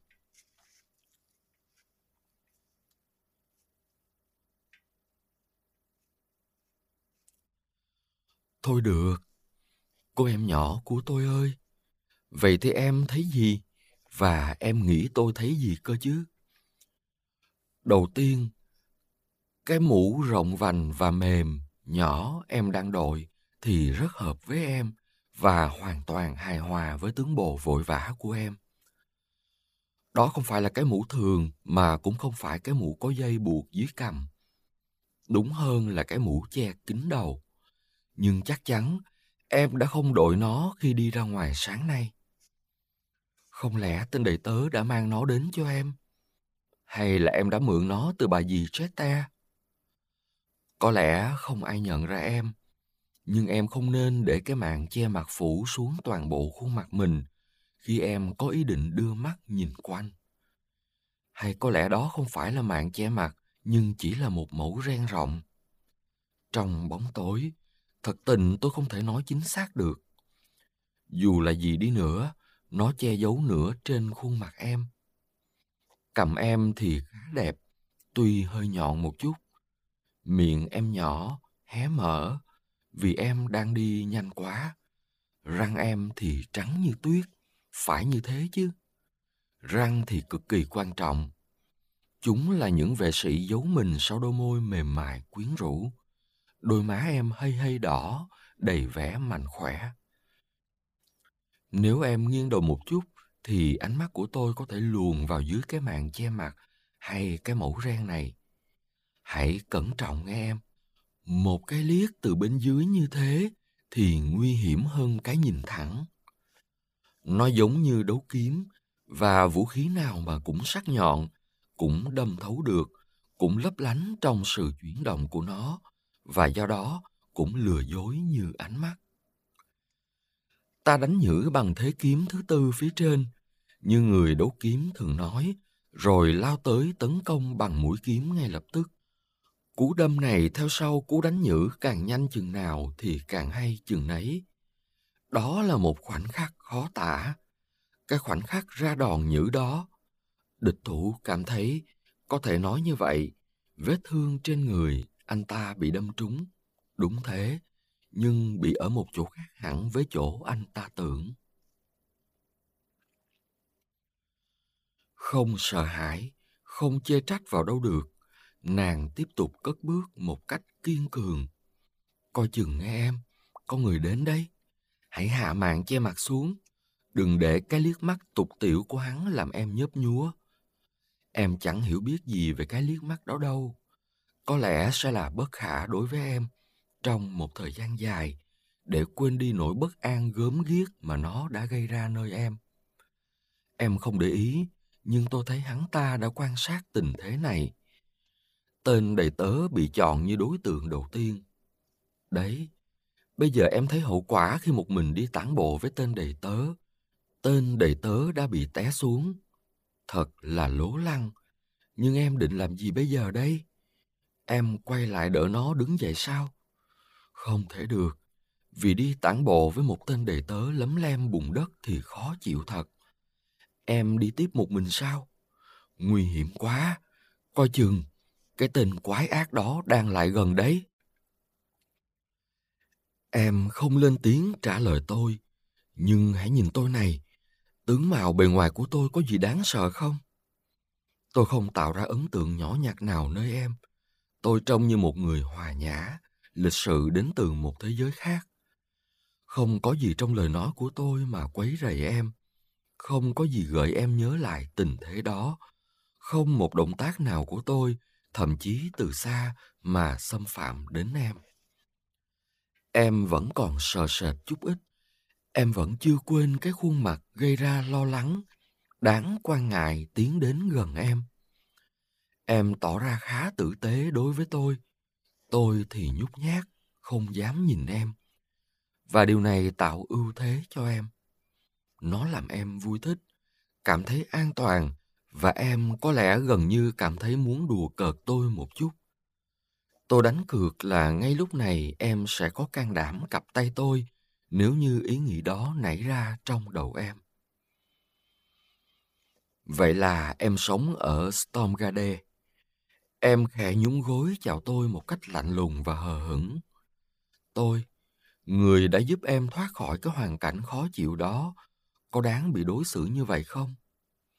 Em bỗng đổi ý, em quay người lại, cảm ơn tôi vì đã tỏ ra nhã nhặn với em, và em đưa bàn tay ra. Nhưng sao mặt em lại tái đi như thế này? Giọng nói của tôi, nó vẫn vậy mà. Thái độ của tôi, nó đâu có đổi. Ánh mắt của tôi, nó vẫn điềm tĩnh và trầm lặng mà. Cái bắt tay này ư? Thế thì một cái bắt tay có thể mang ý nghĩa gì không? Có chứ, nhiều lắm. Cô em nhỏ của tôi ơi, nhiều lắm đấy. Trong vòng nửa tháng tới tôi sẽ giải thích tất cả cho em. Nhưng từ đây tới đó em sẽ còn ở trong sự mâu thuẫn này. Tôi là một người hòa nhã, đến giúp đỡ cô gái trẻ như một người hiệp sĩ. Và tôi cũng có thể bắt tay em với một cách thức hòa nhã không kém. Ngày bảy tháng tư. Vậy thì thứ hai nhé, lúc một giờ ở nhà triển lãm. Tốt lắm, tôi sẽ được vinh hạnh đến đó vào lúc một giờ kém mười lăm. Một cái hẹn nhỏ vào ngày thứ bảy, tôi cuối cùng quyết định đến thăm Adolf Brun, một anh bạn từng đi đây đi đó rất nhiều. Với mục đích này trong đầu, khoảng bảy giờ tối tôi tìm đến Westergade, nơi mà ai đó bảo tôi là có lẽ anh sống ở đây. Nhưng không thấy tâm tích anh đâu cả, ngay cả ở tầng bốn mà tôi leo đến đứt hơi. Khi sắp sửa đi xuống cầu thang, thì một giọng đàn bà du dương lọt đến bên tai tôi, nói nhỏ nhẹ. Vậy thì thứ hai nhé, lúc một giờ, ở nhà triển lãm. Vào giờ đó thì những người khác đã đi ra ngoài, nhưng anh biết là không bao giờ em dám gặp anh ở nhà em. Lời mời đó không phải nhắm đến tôi, nhưng đưa ra cho một anh thanh niên. Ớ kìa, trong nháy mắt anh ta đã ra khỏi cửa, biến nhanh đến nỗi cặp mắt tôi, nói gì đến đôi chân không thể bắt kịp. Tại sao họ không có lấy một ngọn đèn khí ở cầu thang? Nếu có thì có lẽ tôi đã đủ sức thấy ra là có đáng để mình bỏ công tỏ ra đúng giờ đến thế hay không? Nhưng mà nếu có ánh sáng thì có lẽ tôi hẳn đã không có cơ hội để nghe được gì hết. Trật tự hiện tồn thì vẫn là cái hợp lý, và tôi là và vẫn là một người lạc quan. Chú thích: dựa theo quan điểm nổi tiếng của triết gia Đức Hegel, sinh năm một nghìn bảy trăm bảy mươi, mất năm một nghìn tám trăm ba mươi mốt, cái gì hợp lý thì hiện thực, và cái gì hiện thực thì hợp lý.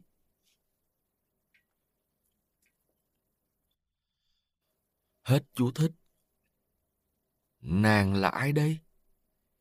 Nhà triển lãm thì chen chúc những cô gái trẻ. Nếu ta nói theo cách diễn tả của Donna Anna, bây giờ chính xác là một giờ kém mười lăm. Cô gái xa lạ xinh đẹp của tôi ơi, cô có muốn anh chồng tương lai của mình tỏ ra đúng giờ như tôi đây? Hay là cô muốn anh ta không bao giờ có thể đến sớm hơn mười lăm phút? Tùy ý cô thôi, tôi sẵn sàng giúp đỡ cô về mọi mặt.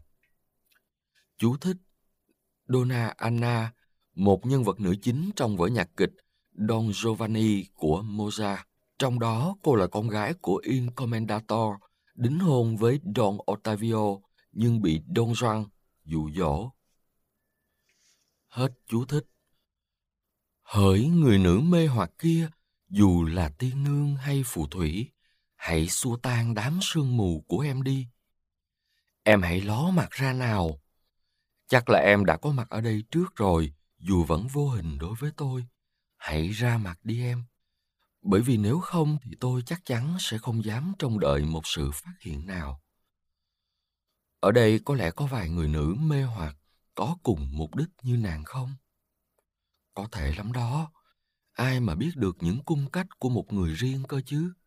Ngay cả khi người ấy đi dự một cuộc triển lãm. đấy, một cô gái vội vã băng ngang qua phòng chờ còn nhanh hơn cảm giác có tội đuổi theo sau kẻ phạm tội. Nàng quên chìa vé ra, và một người đàn ông trong bộ đồng phục đỏ chặn nàng lại. Trời đất, nàng hấp tấp quá đổi. Phải là nàng đó thôi. Sao lại có sự nồng nhiệt không đúng lúc thế này? Chưa đến một giờ mà. Hãy nhớ rằng em đến đây là để gặp người yêu dấu của mình.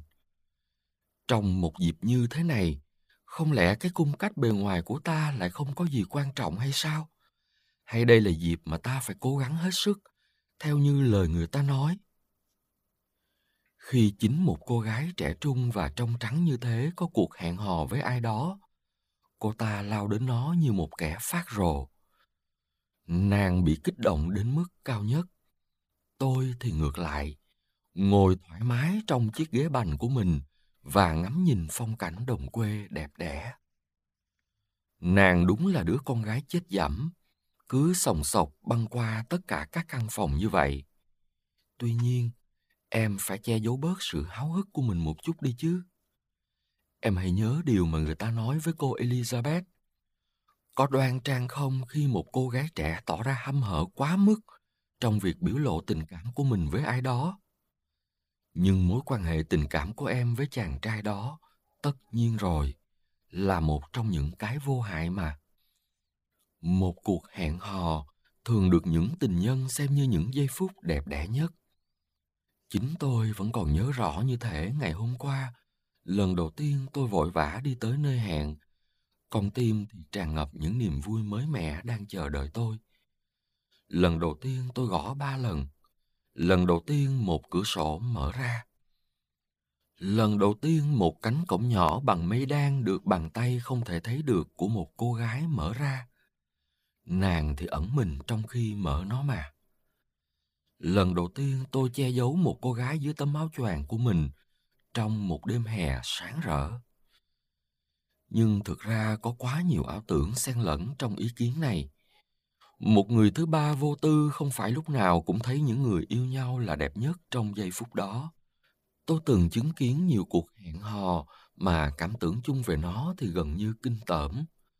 Cho dù cô gái thì xinh đẹp, chàng trai thì dễ nhìn, và chính cuộc gặp gỡ thì còn lâu mới gọi là tốt đẹp. Cho dù các tình nhân chắc chắn nghĩ ngược lại, khi có nhiều kinh nghiệm hơn, người ta sẽ thấy có lợi tới một mức độ nào đó. Vì đúng là trong khi người ta mất đi sự khắc khoải dịu ngọt đến từ nỗi ham muốn nôn nao, nhưng người ta lấy được một thái độ tự tin làm cho những khoảnh khắc đó trở nên thực sự đẹp đẽ. Thật là khó chịu khi tôi thấy một tên đàn ông trong tình cảnh như thế lại bị bấn loạn. Chỉ hoàn toàn vì tình yêu, đến nỗi hắn mắc chứng mê sảng cấp tính. Đồ nhà quê, thật vậy, thì biết gì nem công với chả phượng cơ chứ. Thay vì cứ điềm tĩnh mà thích thú nhìn nàng cuốn quýt vì bối rối, thay vì để cho nỗi bối rối này làm cho nhan sắc kiều diễm của nàng đỏ bừng lên, nóng rực lên, hắn ta chỉ giỏi gây ra sự lúng túng vụng về và vô duyên. Ấy thế mà hắn ta vẫn tỏ ra vui sướng khi đi về nhà, tưởng rằng mình vừa sống qua cái gì đó thật tuyệt vời. Nhưng quỷ thần ơi, tên đàn ông đó đang ở đâu vậy kìa? Bây giờ thì gần hai giờ rồi. Đúng vậy, họ là một lớp người tuyệt vời đấy. Những người yêu nhau này, cái tên vô lại thật, để cho cô gái trẻ chờ đợi mình thế này ư? Không đâu, nhưng tất nhiên tôi là một người đáng tin cậy hơn nhiều. Bây giờ mà nói chuyện với nàng chắc là tốt nhất, vì đây là lần thứ năm nàng đi qua trước mặt tôi đấy. Thưa cô, xin tha lỗi cho sự đường đột này. Tôi đoán là cô đang tìm người nhà ở đây. Cô đã vội vã đi ngang qua tôi vài lần, và tôi đã nhìn theo cô nên nhận ra là cô bao giờ cũng dừng chân ở phòng áp chót. Có lẽ cô không biết là còn có một phòng khác đằng sau đó nữa, nơi mà cô có thể tìm thấy những người mà cô đang tìm. Nàng khẽ nhún gối chào tôi, một cử chỉ rất hợp với nàng. Đây là cơ hội thuận tiện. Tôi thấy vui là tên đàn ông đó không đến, và thừa nước đục thả câu thì bao giờ cũng hay nhất mà. Khi một cô gái trẻ đang bấn loạn, ta có thể đánh liều nhiều thứ một cách thắng lợi, nếu không thì sẽ thất bại. Tôi đã nghiêng người chào nàng một cách lễ phép và trang trọng nhất. Và một lần nữa, tôi ngồi xuống trong chiếc ghế bành, đưa mắt nhìn phong cảnh nhưng vẫn ngó chừng nàng. Đi theo nàng ngay lúc này thì có lẽ rủi ro quá nhiều, vì trông như quấy rầy nàng, và nàng sẽ cảnh giác đề phòng ngay tức khắc. Bây giờ nàng nghĩ vì có lòng thương cảm nên tôi đã bắt chuyện với nàng, và tôi được nàng quý mến. Không có một ma nào ở trong cái phòng cuối cùng đó, tôi biết chắc thế. Nhưng sự cô đơn sẽ tác động tốt đến nàng. Nàng cảm thấy lo lắng chừng nào mà nàng còn thấy có nhiều người xung quanh mình. Nếu có một mình, chắc chắn nàng sẽ trấn tĩnh lại. Đúng như tôi đã đoán trước, nàng ở lại trong phòng đó. Tiện thể tôi sẽ đi vào, và tôi có quyền nói với nàng một lời nữa. Nàng gần như nợ tôi một tiếng hỏi câu chào mà. Nàng đã ngồi xuống, thật là tội nghiệp. Nàng trông buồn quá đổi. Nàng còn đang khóc, tôi nghĩ vậy, hay ít ra đôi mắt nàng còn ướt lệ. Thật là ghê tởm, đẩy một cô gái như vậy vào tình cảnh phải bật khóc nức nở. Nhưng hãy trấn tĩnh đi em, em sẽ rửa được cái nhục này.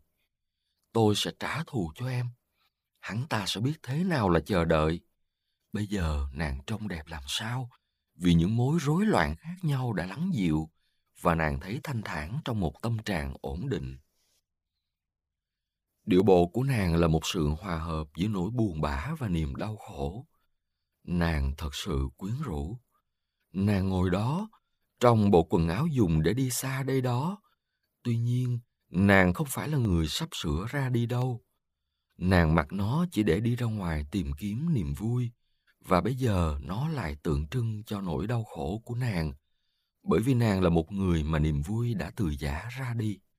Nàng trông như thể nàng nói lời vĩnh biệt với người yêu dấu của mình. Hãy để hắn ta đi cho rồi. Tình thế thì thuận lợi, thời điểm đang vẫy gọi tôi. Điều cần làm bây giờ là tôi phải ăn nói thế nào để tạo ra cảm tưởng là tôi nghĩ rằng nàng tìm kiếm ai đó trong gia đình hay một nhóm bạn ở tận chỗ này. Nhưng cùng lúc tôi phải nói một cách nồng nhiệt, để mà từng lời của mình sao cho tương hợp với những cảm xúc của nàng. Như thế tôi sẽ có được cơ hội tốt để luồn lách vào tận bên trong các ý nghĩ của nàng. Quỷ tha mà bắt cái thằng vô lại đó đi. Một anh chàng ba chân bốn cẳng đi vào trong phòng, chắc đúng là người mà nàng chờ đợi đấy. Không xong rồi đây. Nhìn cái thằng ngốc vụng về kia kìa, hắn xuất hiện ngay lúc tôi đã sắp xếp mọi thứ theo ý mình. Thôi được. Tôi chắc là sẽ đủ sức xoay sở trong tình huống này để có lợi cho mình. Tôi phải đến nói chuyện với họ như thể tình cờ, phải tìm hiểu sau đó để biết rõ mối quan hệ giữa họ với nhau. Khi thấy tôi, nàng sẽ mỉm cười với tôi. Tôi không cố ý, bởi vì tôi đang nghĩ rằng nàng đến đây là để tìm người nhà, trong khi nàng lại tìm cái gì đó hoàn toàn khác hẳn. Nụ cười này sẽ khiến tôi thành người bạn tâm tình của nàng, và đó bao giờ cũng là cả một chuyện đấy. Hãy nhận một ngàn lời cảm ơn, hỡi người em nhỏ của tôi. Nụ cười đó, đối với tôi, đáng giá hơn em nghĩ rất nhiều. Đó chỉ là một sự khởi đầu, và như em biết, vạn sự khởi đầu nan mà. Giờ đây chúng ta quen biết nhau rồi. Sự quen biết này thì dựa vào một tình thế hơi gay, mà cũng khá thú vị đấy. Và vào thời điểm này, thế là đủ đối với tôi. Chắc chắn là em sẽ không ở đây quá một tiếng đồng hồ, và trong hai tiếng tôi sẽ biết em là ai. Bởi vì, em nghĩ xem, cơ quan cảnh sát có mục đích nào khác khi lưu giữ các hồ sơ điều tra dân số? Ngày chín tháng tư. Tôi có trở nên đuôi mù không đây? Chẳng lẽ tâm hồn tôi đã mất đi khả năng thấu thị hay sao? Tôi đã thấy nàng, nhưng điều này thì như thể tôi đã gặp một thiên khải, bởi vì hình ảnh nàng một lần nữa biến mất hoàn toàn trong tôi. Tôi tập trung hết sức lực của nội tâm mình để gợi lên hình ảnh này, nhưng thấy đều vô ích. Nếu có bao giờ thấy lại nàng, tôi sẽ nhận ra nàng ngay tức khắc, ngay cả khi nàng đứng giữa cả trăm người khác. Giờ thì nàng đã chạy trốn đâu mất tâm, và con mắt thầm kín của tâm hồn tôi lại khao khát bắt gặp nàng, nhưng vô vọng. Tôi đang tản bộ dọc theo Langellini, ra vẻ hờ hững và không chú ý gì đến xung quanh mình. Dù đôi mắt do thám của tôi vẫn liếc nhìn mọi thứ, bỗng nhiên tôi thấy ra nàng. Ánh nhìn của tôi cứ mãi dán chặt vào nàng và không còn tuân theo ý tôi nữa. Tôi không thể di chuyển cái nhìn chằm chằm này ra nơi khác để xem xét đối tượng mà tôi muốn thấy. Tôi không thấy, nhưng tôi cứ nhìn chòng chọc. Như một người đánh kiếm bỗng dừng lại nửa chừng khi lao tới, cặp mắt tôi cũng bất động, lộ vẻ sững sờ trong hướng nhìn đã chọn từ lúc đầu. Không thể nhìn xuống, không thể ngừng nhìn nghiêng, không thể thấy, bởi vì tôi đã thấy quá nhiều rồi. Điều duy nhất mà tôi luôn ghi nhớ là nàng mặc tấm áo choàng màu lục. Tất cả chỉ có thế. Đó là điều mà người ta có thể gọi là chụp được đám mây thay vì người đẹp Juno. Nàng đã thoát khỏi tôi như Joseph thoát khỏi bà vợ của Potiphar và chỉ để lại cho tôi tấm áo choàng. Một bà già, có vẻ là người mẹ, tháp tùng nàng. Bà này thì tôi có thể tả lại từ đầu đến chân. Dù tôi đã không thực sự nhìn bà chút nào, quá lắm là nhân tiện liếc sơ. Chuyện đời trớ trêu là vậy, cô gái đó gây ấn tượng nơi tôi và tôi quên nàng. Còn bà kia thì chẳng gây ra cái quái gì cả, vậy mà tôi có thể nhớ. Chú thích: Langellini, một con đường đi dạo rất dài, từ trung tâm thành phố chạy dọc theo cảng Copenhagen về hướng Bắc, theo chú thích của bản dịch tiếng Anh.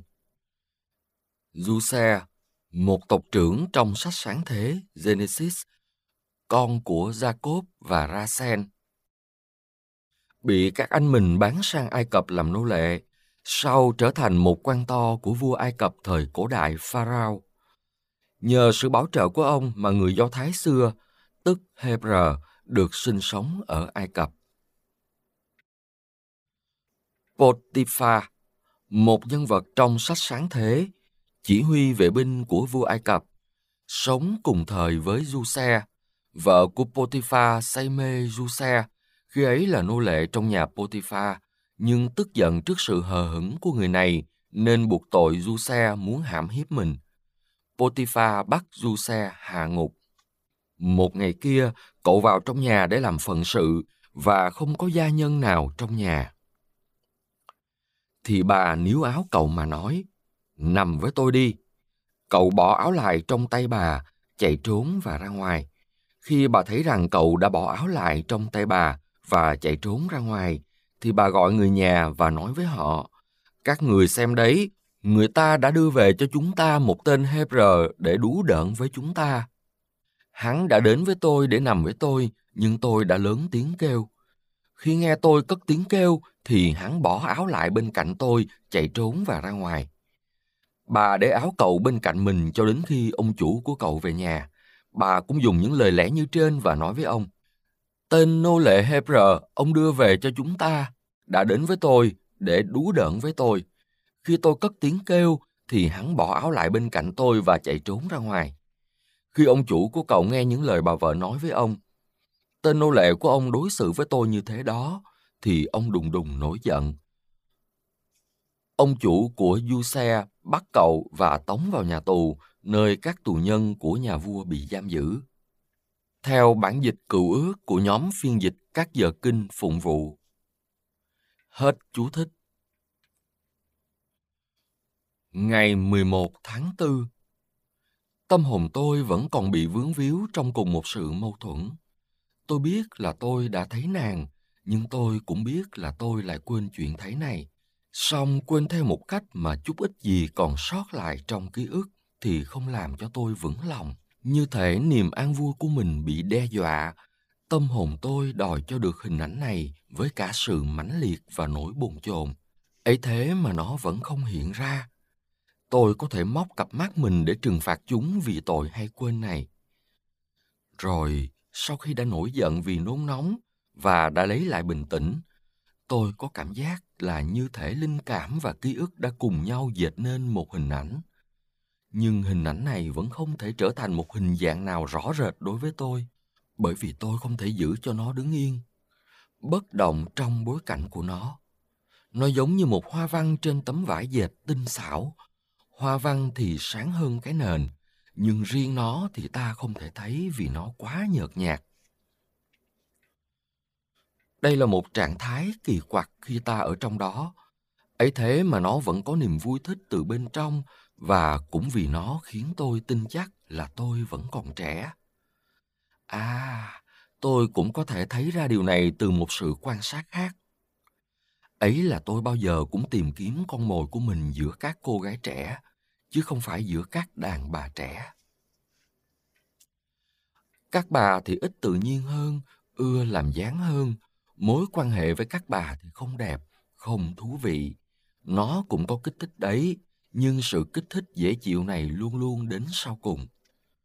Trước đó, tôi đã không trông đợi mình sẽ đủ sức nếm trải một lần nữa những hoa quả đầu mùa của sự phải lòng ai. Nhưng giờ thì tôi đã đắm chìm trong nỗi vui sướng vô ngần của tình yêu. Tôi đã nhận được cái mà dân bơi lội gọi là ngụp xuống nước một lúc. Vậy thì có lạ gì khi tôi thấy mình bàng hoàng ít nhiều? Thế thì càng hay chứ sao? Tôi tự hứa sẽ bàng hoàng hơn vậy nữa trước mối quan hệ này. Ngày mười bốn tháng tư, tôi hầu như không nhận ra tôi nữa. Tâm hồn tôi sóng to gió lớn như một ngày biển động trong những cơn bão tình đam mê ngây ngất này. Nếu ai đó có thể thấy tâm trạng tôi lúc này, người ta hẳn có cảm tưởng thấy một chiếc xuồng nhỏ chúi mũi chìm xuống đại dương như thể trong cái đà lao kinh khiếp đó, nó sẽ phải hướng thẳng xuống đáy vực thẳm. Người ta không thấy ở trên đỉnh cột buồm có một thủy thủ đang canh chừng. Hãy gầm lên liên tục, hỡi những sức mạnh cuồng nhiệt. Hãy gầm lên không ngừng, hỡi những quyền năng của đam mê. Dù cho những đợt sóng của các người đẩy bọt biển lên tận các tầng mây, các người sẽ không đủ sức đưa mình lên vượt quá đầu ta. Ta ngồi đây, trầm tĩnh như một chúa tể đấy. Tôi hầu như không thể tìm ra một chỗ đặt chân. Như con chim nước, tôi tìm cách lao xuống vùng biển động của tâm trí mình. Nhưng thật là hoài công.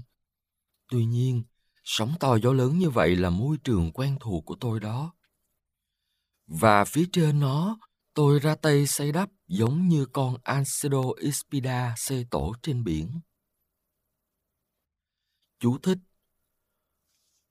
Alcedo Ispida, một trong một trăm năm mươi loài chim bói cá được biết hiện nay, có nhiều ở châu Âu. Có một thời người ta đã tin rằng loài chim này xây tổ trên biển. Hết chú thích. Những con gà tây trống xù lông lên giận dữ khi thấy màu đỏ. Tôi cũng y chang như vậy khi thấy màu lục. Như mỗi khi tôi thấy một cái áo choàng màu lục chẳng hạn, và vì cặp mắt tôi thường hay đánh lừa mình, mọi sự mong chờ của tôi đôi khi bị khựng lại khi mắt tôi bắt gặp tấm áo khoác màu lục của tên khiêng cáng ở bệnh viện Frederick. Ngày hai mươi tháng tư. Một điều kiện chủ yếu trong mọi sự hưởng thụ lạc thú chính là phải tự giới hạn. Hình như là tôi sẽ không tìm ra được ngay tin tức về cô gái đang choáng đầy tâm hồn, và trí óc tôi đến nỗi cảm giác thiếu thốn cứ lan tỏa ra mãi. Nhưng giờ thì tôi sắp sửa bình tâm được đây. Bởi vì tôi thấy cũng có sự dịu ngọt trong trạng thái cảm xúc tối tăm và mơ hồ nhưng mãnh liệt này. Tôi bao giờ cũng thích nằm trong chiếc thuyền vào một đêm trăng tỏ, lênh đênh trên một trong những cái hồ đẹp của chúng ta. Tôi cuộn buồm, gác mái chèo, tháo bánh lái, ngã lưng nằm dài và đưa mắt nhìn lên vòm trời đăm đăm. Khi sóng lắc nhẹ con thuyền, khi gió thổi mây trôi mau và vầng trăng khi mờ khi tỏ, tôi thấy được cõi lòng mình thanh thản trong cảnh trăng nước thao thức này. Sóng nước đu đưa khiến tôi nguôi ngoai, sóng vỗ mạn thuyền nghe như lời ru đều đều. Mây bay vội vã, ánh sáng và bóng tối luân phiên thay đổi. Tất cả làm tôi ngất ngây đến nỗi tôi nằm mơ mà mắt mở thao láo. Bây giờ tôi vẫn nằm cùng kiểu như vậy, nhưng sau khi đã cuộn buồm và tháo bánh lái, và thấy mình bồng bềnh trong vòng tay của niềm khao khát và nỗi ngóng chờ nôn nao. Niềm khao khát và nỗi ngóng chờ thì càng lúc càng nguôi ngoai, càng lúc càng làm tôi vui sướng, chúng nâng niu tôi như đứa trẻ. Ở phía trên tôi là vòm trời chứa chan hy vọng, hình bóng của cô gái trôi dạt trước mặt tôi như hình bóng của vầng trăng mờ ảo. Khi thì làm tôi chóa mắt với ánh sáng, khi thì làm tôi mù lòa với bóng tối. Ôi, thích thú biết bao để mình đu đưa như thế theo dòng nước đang trôi. Ôi, vui thú làm sao để mình đu đưa ngay tự bên trong mình. Ngày hai mươi mốt tháng tư. Ngày nối ngày qua đi, và tôi cũng chẳng tiến được bước nào. Những cô gái trẻ vẫn gây cho tôi nhiều khoái cảm hơn bao giờ hết. Vậy mà tôi lại không thấy ham muốn để mình vui thú. Tôi tìm nàng khắp nơi. Việc này khiến tôi trở nên không biết điều. Mắt nhìn thì ngẩn ngơ, tâm tình thì mất hứng. Những ngày trời đẹp sẽ sớm đến nơi chốn này.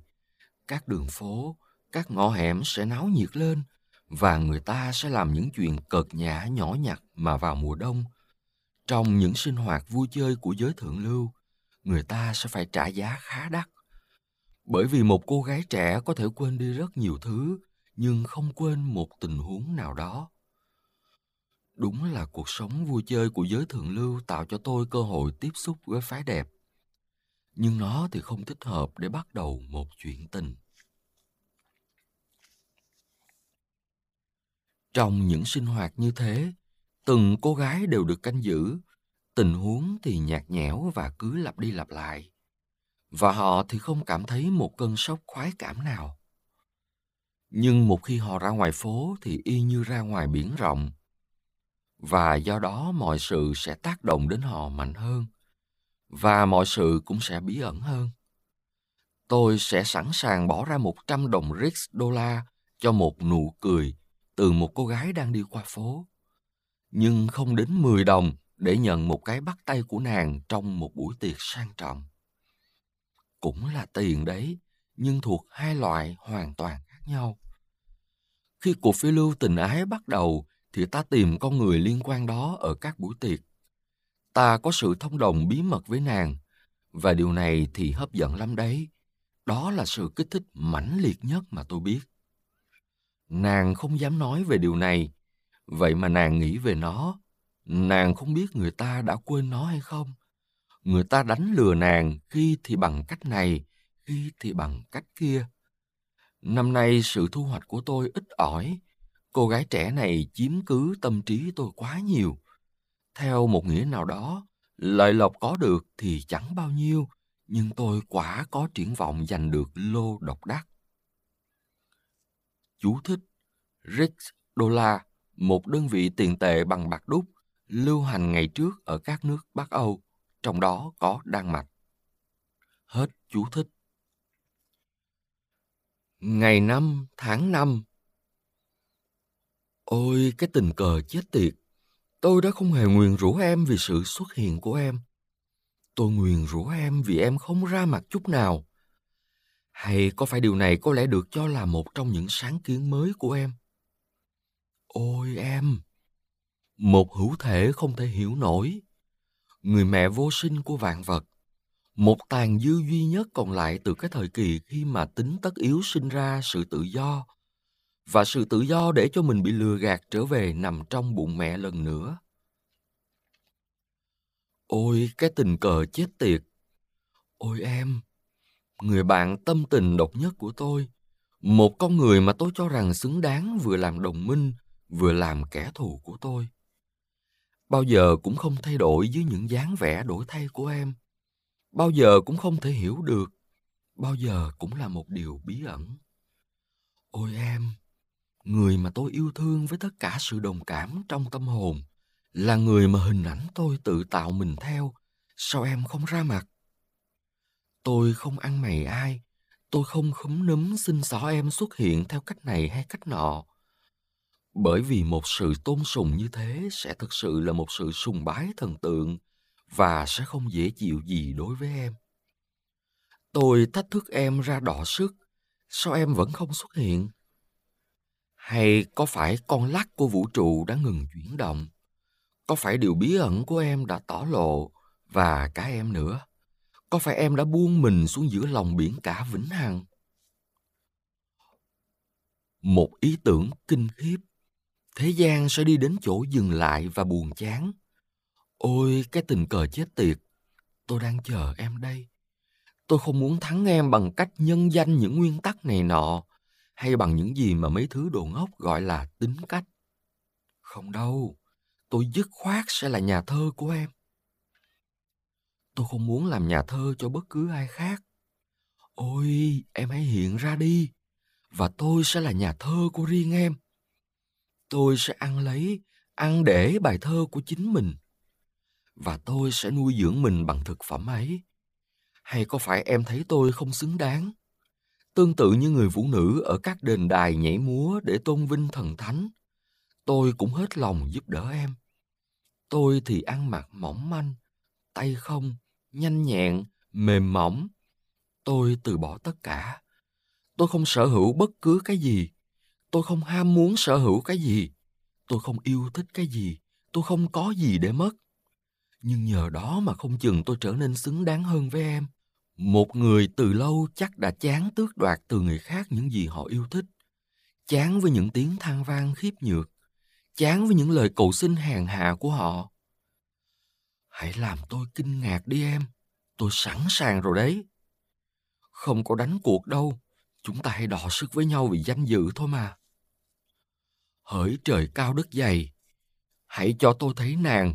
Hãy chỉ cho tôi một khả năng mà đối với tôi thì có vẻ bất khả. Hãy chỉ cho tôi tìm thấy nàng giữa bóng tối của chốn âm cung, và tôi sẽ đưa nàng về dương thế.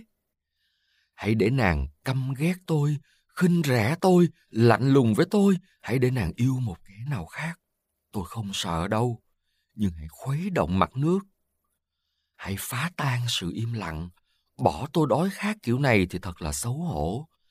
Tuy thế mà em cứ tưởng mình mạnh mẽ hơn tôi cơ chứ. Chú thích. Theo thần thoại Hy Lạp, Orpheus, nhà thơ và nhạc sĩ, xuống tận địa ngục để tìm người vợ Eurydice, bị rắn cắn chết và được phép dẫn vợ về dương thế với điều kiện không được nhìn nàng trước khi qua khỏi ngưỡng cửa địa ngục. Orpheus bỗng dưng quên mất điều kiện này, ngoái đầu nhìn Eurydice đang đi phía sau quá sớm, và nàng biến mất vĩnh viễn. Ở đây tác giả quy chiếu đến phúc âm theo thánh Gioan. Tại Jerusalem, gần cửa chiên, có một hồ nước, tiếng Hebrew gọi là Bethesda. Hồ này có năm hành lang, nhiều người đau ốm, đuôi mù, què quặt, bất toại nằm la liệt ở đó, chờ cho nước động, vì thỉnh thoảng có thiên thần Chúa xuống hồ khuấy nước lên. Khi nước khuấy lên, ai xuống trước thì dù mắc bệnh gì đi nữa cũng được khỏi. Theo bản dịch Tân Ước. Hết chú thích. Ngày sáu tháng năm, mùa xuân đang đến, cây lá khắp nơi đâm chồi nảy lộc, và các cô gái cũng vậy. Những tấm áo choàng của họ được xếp sang một bên, và cái áo choàng màu lục của tôi nữa có lẽ cũng được cất vào tủ. Đây là hậu quả của việc làm quen với một cô gái ngoài đường phố, chứ không phải trong giới thượng lưu, nơi mà ta biết được ngay lập tức tên nàng, gia đình nàng, nơi nàng sống, nàng có đính hôn chưa. Điều cuối này là một thông tin cực kỳ quan trọng đối với tất cả những kẻ cầu hôn điềm tĩnh và kiên định. Đơn giản là vì họ không bao giờ nảy ra ý nghĩ đem lòng yêu một cô nàng đã đính hôn. Một kẻ đi thong dong ngoài phố như thế rồi sẽ bị rơi vào nỗi đau khổ chết người nếu như anh ta ở địa vị tôi. Anh ta sẽ bị suy sụp hoàn toàn nếu anh ta thành công trong nỗ lực tìm ra những thông tin cần thiết. Và nhất là anh ta còn được tặng thêm chi tiết là nàng ta đã đính hôn. Tuy vậy, chuyện này không làm tôi bận tâm nhiều lắm. Vấn đề đính hôn không là cái gì ngoài một sự khó khăn mang tính hài hước. Tôi không sợ những sự khó khăn cả hài hước lẫn bi thảm. Tôi chỉ sợ những sự khó khăn buồn nản chán ngắt. Cho tới bây giờ tôi đã không có lấy dù là một mẩu tin nhỏ. Dẫu cho tôi chắc chắn đã bỏ công lục lạo mọi thứ, và tôi nhiều lần đã cảm nhận sự thật trong lời thơ của thi sĩ. Đêm, bão tố, những hành trình khổ ải, đủ đau thương doanh trại ái ân này. Có lẽ nàng không sống trong thành phố Copenhagen này đâu. Có lẽ nàng đến từ vùng quê nào đó. Có lẽ, có lẽ... Tôi có thể nổi điên lên mất với tất cả những cái có lẽ này. Và tôi càng nổi điên thì lại càng có nhiều cái có lẽ. Tôi luôn luôn có sẵn tiền bạc để có thể lên đường đi đây, đi đó, bất cứ lúc nào. Tôi đã hoài công tìm nàng ở nhà hát, ở những buổi hòa nhạc, những buổi khiêu vũ, những buổi đi dạo. Theo một nghĩa nào đó, tôi cảm thấy vui lòng. Một cô gái trẻ mà tham dự nhiều vào những trò tiêu khiển như thế thì thường thường không đáng để ta chinh phục. Trong phần nhiều trường hợp, cô ta thiếu hẳn tính cách độc đáo mà đối với tôi. Đó là và vẫn là một điều kiện thiết yếu. Tìm ra được một Preciosa giữa những cô Gypsy thì không khó hiểu bằng tìm được nàng ở những buổi chợ phiên, nơi mà người ta đưa ra bán những cô gái trẻ. Trời ơi, điều này được nói ra không có ác ý mà. Tất nhiên là vậy rồi. Chú thích: nhân vật nữ chính người Gypsy trong vở hài kịch cùng tên Preciosa năm một nghìn tám trăm hai mươi mốt của nhà biên kịch người Đức Pius Alexander Wolff, sinh năm một nghìn bảy trăm tám mươi hai, mất năm một nghìn tám trăm hai mươi tám, phần nhạc đệm do nhà soạn nhạc danh tiếng Carl Maria von Weber, người Đức, sinh năm một nghìn bảy trăm tám mươi sáu, mất năm một nghìn tám trăm hai mươi sáu viết. Hết chú thích. Ngày mười hai tháng năm. Này, cô em ơi, tại sao em vẫn không đứng yên một cách thật là bình tĩnh trong ô cửa? Tuyệt đối không có gì để trách một cô gái đi vào trong ô cửa để trú mưa. Chính tôi cũng làm vậy khi không mang dù theo, ngay cả đôi khi tôi có dù, ví dụ như bây giờ chẳng hạn. Hơn nữa, tôi có thể kể ra dăm ba phụ nữ đáng quý trọng đã không ngần ngại trú mưa như thế. Hãy bình tĩnh đã nào, hãy quay lưng ra đường. Vậy là những người đi ngang qua không thể biết là em chỉ đứng đó hay sắp sửa bước vào trong ngôi nhà. Thế nhưng, núp tránh sau cánh cửa khi nó mới hé mở nửa chừng thì thiếu thận trọng đấy. Nhất là vì những hậu quả có thể xảy ra. Em càng được che kín bao nhiêu thì em càng thấy khó chịu bấy nhiêu khi bị phát hiện. Nhưng nếu đã giấu mình thì em hãy đứng thật im, cầu xin quỷ thần phù hộ và tất cả các thiên sứ chăm sóc cho em. Nhất là em đừng lén nhìn ra ngoài để xem mưa đã tạnh chưa. Nếu em thực sự muốn biết chắc chắn về điều này thì em cứ mạnh dạn bước tới và trang trọng nhìn lên bầu trời. Nhưng nếu em ló đầu ra một cách hơi tò mò, rụt rè, lo lắng, ngần ngại và vội vàng kéo đầu vào thì bất cứ đứa con nít nào cũng hiểu được cái động tác này. Nó được gọi là trò chơi ú tim. Và tôi, người lúc nào cũng nhào vô chơi đủ trò, có nên tự kiềm chế không? Có nên im re, không trả lời khi bị gọi hỏi không? Em đừng nghĩ rằng tôi đang nuôi dưỡng những ý nghĩ thiếu tôn trọng nào đó đối với em. Em đã không có một chút ẩn ý nào khi ló đầu ra ngoài. Đó là một điều hồn nhiên nhất trên đời. Để đền đáp, em không được xúc phạm tôi trong sự suy nghĩ của em. Tên tuổi của tôi, danh tiếng của tôi sẽ không chịu đựng sự xúc phạm đó. Hơn nữa, chính em đã bắt đầu mà. Tôi khuyên em không bao giờ nói với ai về cái sự kiện nhỏ nhặt này. Phần lỗi thuộc về em đấy. tôi có dự định làm điều gì khác với điều mà bất cứ quý ông nào hẳn sẽ làm không? Đưa cho em cái dù của tôi. Nàng đi đâu rồi? Tuyệt vời!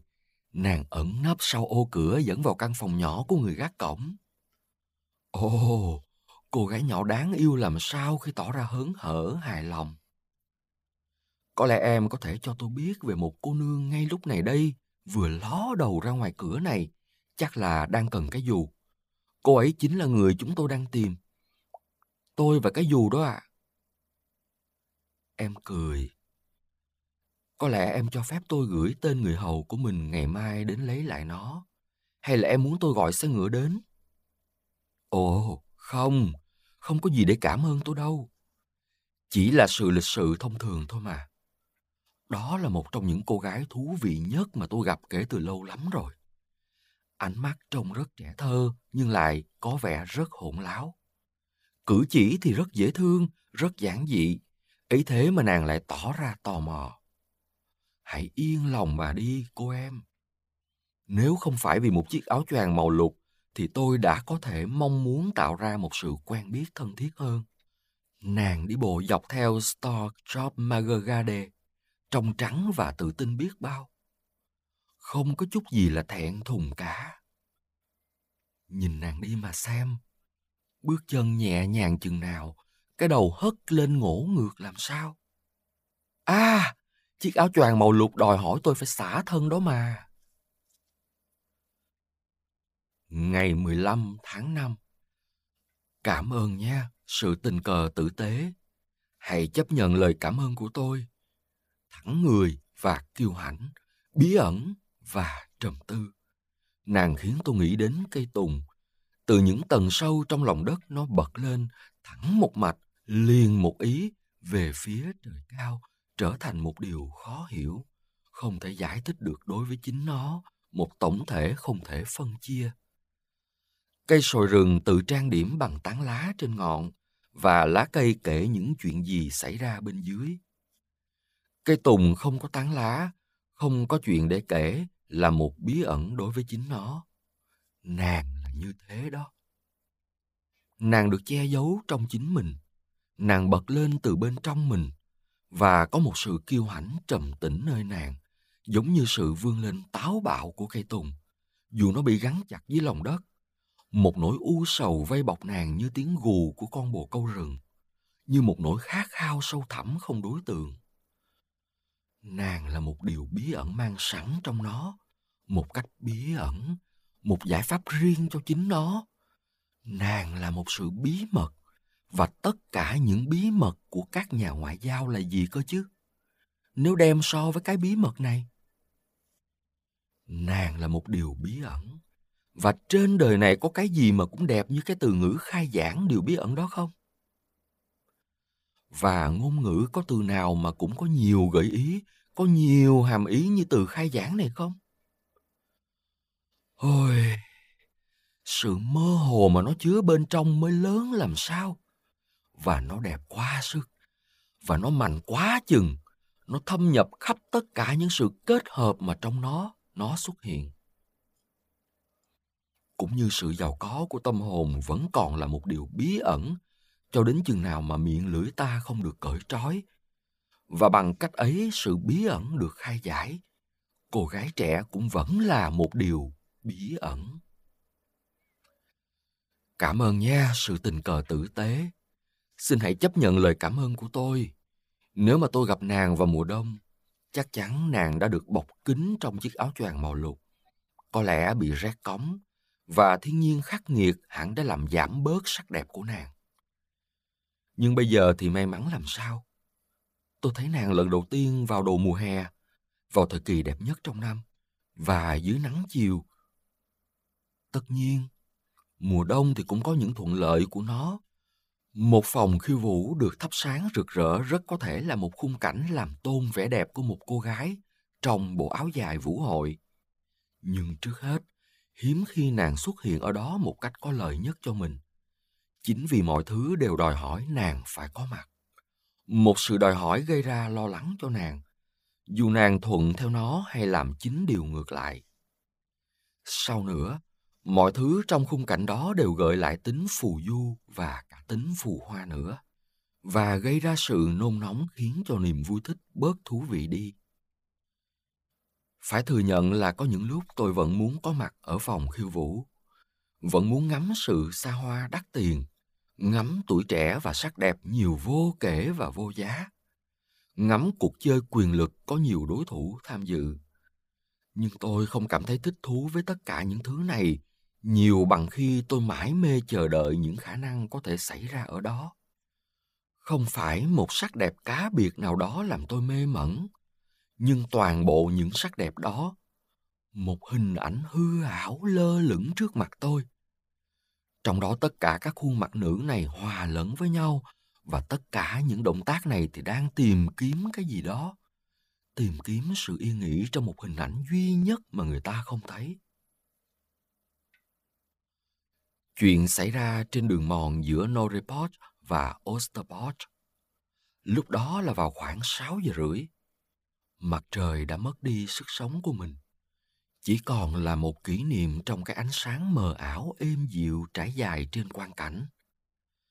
Thiên nhiên thở tự do thoải mái hơn. Mặt hồ yên tĩnh, phẳng lặng như tấm gương. Những tòa nhà êm ả và thân quen ở khu Pletdam soi bóng trên mặt nước. Và ở ngoài xa, nước thì tối sẫm như màu thép. Con đường mòn và những tòa nhà bên kia bờ hồ còn được vài tia nắng yếu ớt rọi tới. Bầu trời thì trong và rộng mở. Chỉ có mỗi một đám mây mỏng lãng đãng trôi ngang. Nó được thấy rõ nhất khi ta nhìn chăm chăm mặt nước phẳng lặng cho đến khi nó biến mất. Không một lá cây nào rung rinh. Nàng đấy, đôi mắt tôi đã không đánh lừa mình trước đó. Dù cho tấm áo choàng màu lục đã làm thế, mặc dù đã sẵn sàng cho điều này từ lâu, tôi vẫn không thể chế ngự một nỗi xáo động nào đó. Cảm xúc trong lòng thì trào lên, hạ xuống như con chim chiền chiện vừa hót, vừa bay lên bay xuống trên những cánh đồng gần bên.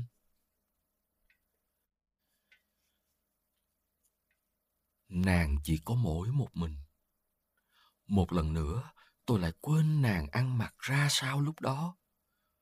Ấy thế mà bây giờ tôi quả có giữ được một hình ảnh của nàng. Nàng chỉ có một mình, lộ vẻ bận tâm, rõ ràng là không phải về nàng, mà về những ý nghĩ của riêng mình. Nàng không suy nghĩ, nhưng những ý nghĩ cứ xoay vòng một cách thầm lặng và dệt nên một hình ảnh đầy nỗi khát khao, đầy niềm linh cảm đối với tâm hồn nàng, một hình ảnh không thể giải thích được như bao nhiêu tiếng thở dài của một cô gái trẻ. Nàng đang ở vào tuổi đẹp nhất của đời mình. Một người con gái không phát triển giống như một tên con trai. Nàng không lớn lên, nàng chỉ ra đời. Tên con trai bắt đầu phát triển ngay tức khắc, và việc này cần một thời gian dài. Một người con gái cần một thời gian dài để ra đời, và khi ra đời thì đã có đủ đầy tính nữ. Chính điều này chứa đựng cả sự giàu có vô hạn của nàng. Vào khoảnh khắc nàng sinh ra, nàng đã là đàn bà trọn vẹn. Nhưng cái khoảnh khắc ra đời này thì lại đến muộn. Vì vậy nàng sinh ra hai lần. Lần thứ nhì là khi nàng kết hôn, hay đúng hơn, ngay vào lúc đó thì nàng thôi sinh ra. Chỉ vào lúc đó thì nàng sinh ra. Đâu chỉ có Minerva nhảy bật ra từ cái trán của Jupiter với tấm thân đàn bà. Đâu chỉ có Venus vụt đứng lên từ sóng biển với tất cả sắc đẹp tròn đầy. Mọi người con gái đều như vậy nếu tính nữ của họ không bị làm cho hư hỏng bởi cái mà người ta gọi là lớn lên, là phát triển. Nàng không thức tỉnh một cách từ từ, nhưng ngay lập tức. Mặt khác, nàng nằm mơ lâu hơn thế nhiều, với điều kiện là thiên hạ không tỏ ra quá đáng đến mức đánh thức nàng quá sớm. Nhưng chuyện nằm mơ này là một sự giàu có vô hạn. Chú thích: Minerva, nữ thần La Mã về minh triết và thông minh, bảo trợ thành La Mã và thợ thủ công. Trong thần thoại Hy Lạp, Minerva có tên là Athena, được sinh ra từ cái đầu của Zeus, tên La Mã, Jupiter. không như một trẻ sơ sinh nhưng đã trưởng thành, sau khi Zeus đã nuốt trọn Metis, mẹ của nàng. Venus, nữ thần La Mã về sắc đẹp, tình yêu và vườn hoa. Theo thần thoại Hy Lạp, nàng mang tên Aphrodite, con của Zeus và Dione, sinh ra từ bọt biển và đã lớn như đàn bà khi sinh ra. Hết chú thích. Nàng bận tâm, không về mình nhưng về những gì bên trong nàng, và mối bận tâm này là một sự bình yên và an nghỉ vô hạn ở bên trong nàng. Nhìn theo cách này, một cô gái trẻ là giàu có và ôm lấy sự giàu có này trong vòng tay thì cũng làm cho chính ta trở nên giàu có. Nàng thì giàu có, dù nàng không nhận ra là nàng sở hữu cái gì đó. Nàng giàu có, nàng là một của quý. Một sự thanh thản lặng lẽ lẫn chút buồn rầu bao quanh khuôn mặt nàng. Nàng thì nhẹ, có thể nhấc bổng nàng bằng mắt, nhẹ như linh hồn, người con gái được các vị thần mang đi xa đó, thậm chí nhẹ hơn bởi vì nàng tự mình mang đi. Hãy để cho những nhà biện giảng Cơ Đốc tranh cãi về sự quy thiên của Đức Mẹ Đồng Trinh. Phần tôi thì thấy nó không có vẻ khó hiểu, bởi vì Đức Mẹ không còn thuộc về thế gian này nữa. Nhưng cái nhẹ bổng của một cô gái thì thật sự khó hiểu và thách thức những định luật về trọng lực. Nàng không để ý đến cái gì cả, và vì đó nàng tin là mình cũng không bị ai để ý đến. Tôi vẫn giữ khoảng cách với nàng và tôi uốn lấy uốn để hình ảnh nàng bằng đôi mắt thiết tha. Nàng đang đi chậm rãi, sự thư thái của nàng hay sự yên tĩnh của môi trường xung quanh thì không bị bất cứ sự vội vã nào làm cho xáo động. Một đứa bé trai ngồi câu cá bên bờ hồ. Nàng đứng lại, im lặng đưa mắt nhìn mặt nước phẳng như gương và cái phao câu. Dù đã không đi nhanh, nhưng nàng vẫn tìm một chút không khí mát mẻ. Nàng đưa tay nới lỏng chiếc khăn nhỏ quàng quanh cổ dưới tấm khăn sang. Một làn gió nhẹ từ hồ đến vuốt ve bộ ngực trắng như tuyết, nhưng ấm áp và đầy đặn của nàng. Đứa bé dường như không vui lắm khi có người đứng xem nó câu cá. Khi quay người lại, nó nhìn nàng với vẻ khá lạnh nhạt. Nó trông thật lố bịch, và tôi không trách nàng vì đã cười nhạo nó. Ôi, nụ cười tươi trẻ làm sao! Nếu như nàng chỉ có một mình với đứa bé đó, tôi tin là nàng đã không sợ gì mà đánh nhau với nó. Đôi mắt nàng to và sáng ngời, nhưng khi ta nhìn vào thì vẻ rạng rỡ đó phảng phất bóng tối, gợi cho ta biết có một sự sâu thẳm vô tận, bởi vì thâm nhập được chúng thì quá là bất khả. Chúng thì trong sáng và ngây thơ, dịu dàng và điềm tĩnh, lại đầy vẻ tinh nghịch khi nàng mỉm cười. Mũi nàng thì uốn cong một cách thanh tú, và khi tôi nhìn nghiêng nàng thì nó có vẻ như rút vào phía vầng trán, và do đó nó trở nên ngắn hơn một chút và ngổ nghịch hơn một chút. Nàng lại cất bước, tôi theo sau. May là có nhiều người đi dạo trên con đường mòn đó. Có khi tôi dừng bước trao đổi đôi lời chào hỏi với người này, người nọ, và để nàng đi xa mình hơn một ít. Nhưng chẳng bao lâu lại bắt kịp nàng. Nhờ vậy mà tôi không cần phải đi chậm như nàng để giữ khoảng cách cho đều. Nàng đi về hướng Osterport. Tôi muốn thấy nàng gần sát hơn mà không bị nàng thấy lại. Ở góc đường có một ngôi nhà mà từ đó tôi có thể có cơ hội làm theo ý mình. Tôi có quen biết gia đình đó, và thế là chỉ cần ghé thăm họ. Tôi bước nhanh, vội vã vượt qua nàng, tuyệt đối không lộ vẻ gì là để ý đến nàng. Tôi đi trước nàng khá xa, đến chào hỏi lần lượt từng người trong gia đình đó, rồi đến chiếm cứ cái cửa sổ nhìn ra con đường mòn. Nàng đi đến gần, tôi nhìn nàng và nhìn nàng. Và cùng lúc tôi cũng mở miệng góp vài lời vào câu chuyện phím với những người đang dự tiệc trà trong phòng khách. Dáng đi của nàng khiến tôi biết dễ dàng là nàng đã không học múa nhiều trước đây. Ấy thế mà dáng đi này thì mang một vẻ kiêu kỳ nào đó, một vẻ quý phái tự nhiên, nhưng lại thiếu sự quan tâm đến chính mình. Tôi xoay sở nhìn nàng một lần nữa, mà thực ra tôi đã không đếm mình nhìn đã bao nhiêu lần rồi. Từ cửa sổ tôi không thể nhìn theo con đường mòn xa lắm, nhưng tôi có thể thấy một cầu tàu bắc ra hồ. Và tôi ngạc nhiên thấy mình phát hiện ra nàng lần nữa ở ngoài đó. Tôi chợt nghĩ trong đầu có lẽ nàng sống đâu đó trong vùng quê phụ cận. Có lẽ gia đình nàng có thuê một căn hộ nhỏ sống qua mùa hè. Chưa gì tôi đã bắt đầu thấy hối tiếc cho việc ghé thăm này. Sợ rằng nàng sẽ đi theo hướng khác và tôi sẽ không được thấy nàng nữa. Thật vậy, rằng sự xuất hiện của nàng ở đầu mút cầu tàu là dấu hiệu nàng sắp sửa biến mất đối với tôi. Nhưng rồi nàng xuất hiện lại gần đó. Nàng đang đi ngang trước ngôi nhà. Tôi vội vàng chụp lấy cái mũ và cây gậy của mình với ý định đi vượt qua nàng, rồi chậm lại để nàng vượt qua.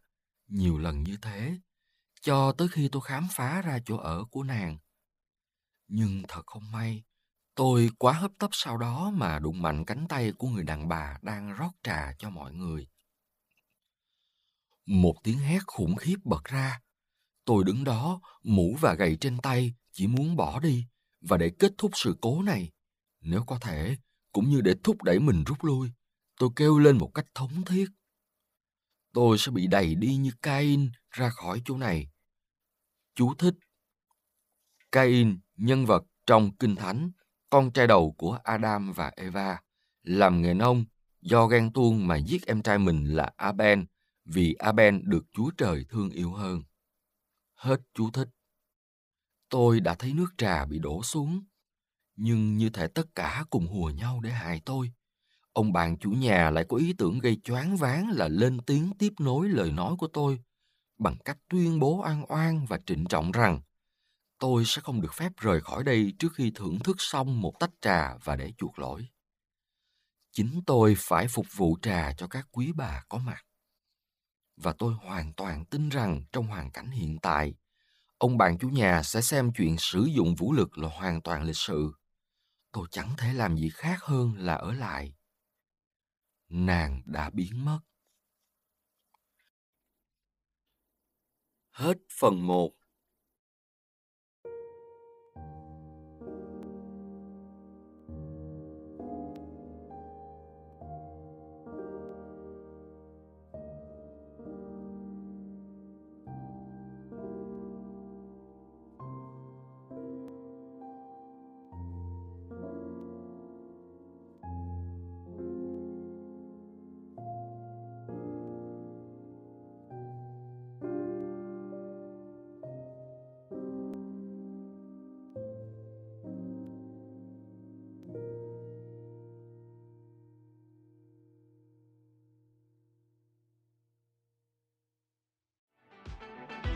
Voiz ép em, ứng dụng sách nói chất lượng cao, kho sách nói lớn nhất Việt Nam, từ các tác giả sách bán chạy nhất, cùng nhiều thể loại nội dung khác, podcast, sách tóm tắt, truyện thiếu nhi, thiên và ngủ, chia theo các hạng mục dễ tra cứu và được thể hiện qua các dòng đọc mượt mà.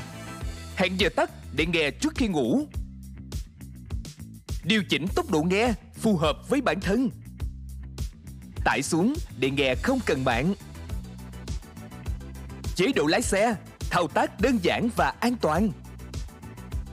Gần hai mươi nghìn người đã sử dụng và hài lòng. Còn bạn thì sao? Tải ứng dụng Voiz ép em trên App Store hoặc Google Play để được nghe thử miễn phí ngay hôm nay. Voiz ép em, lắng nghe mọi lúc, bên bạn mọi nơi.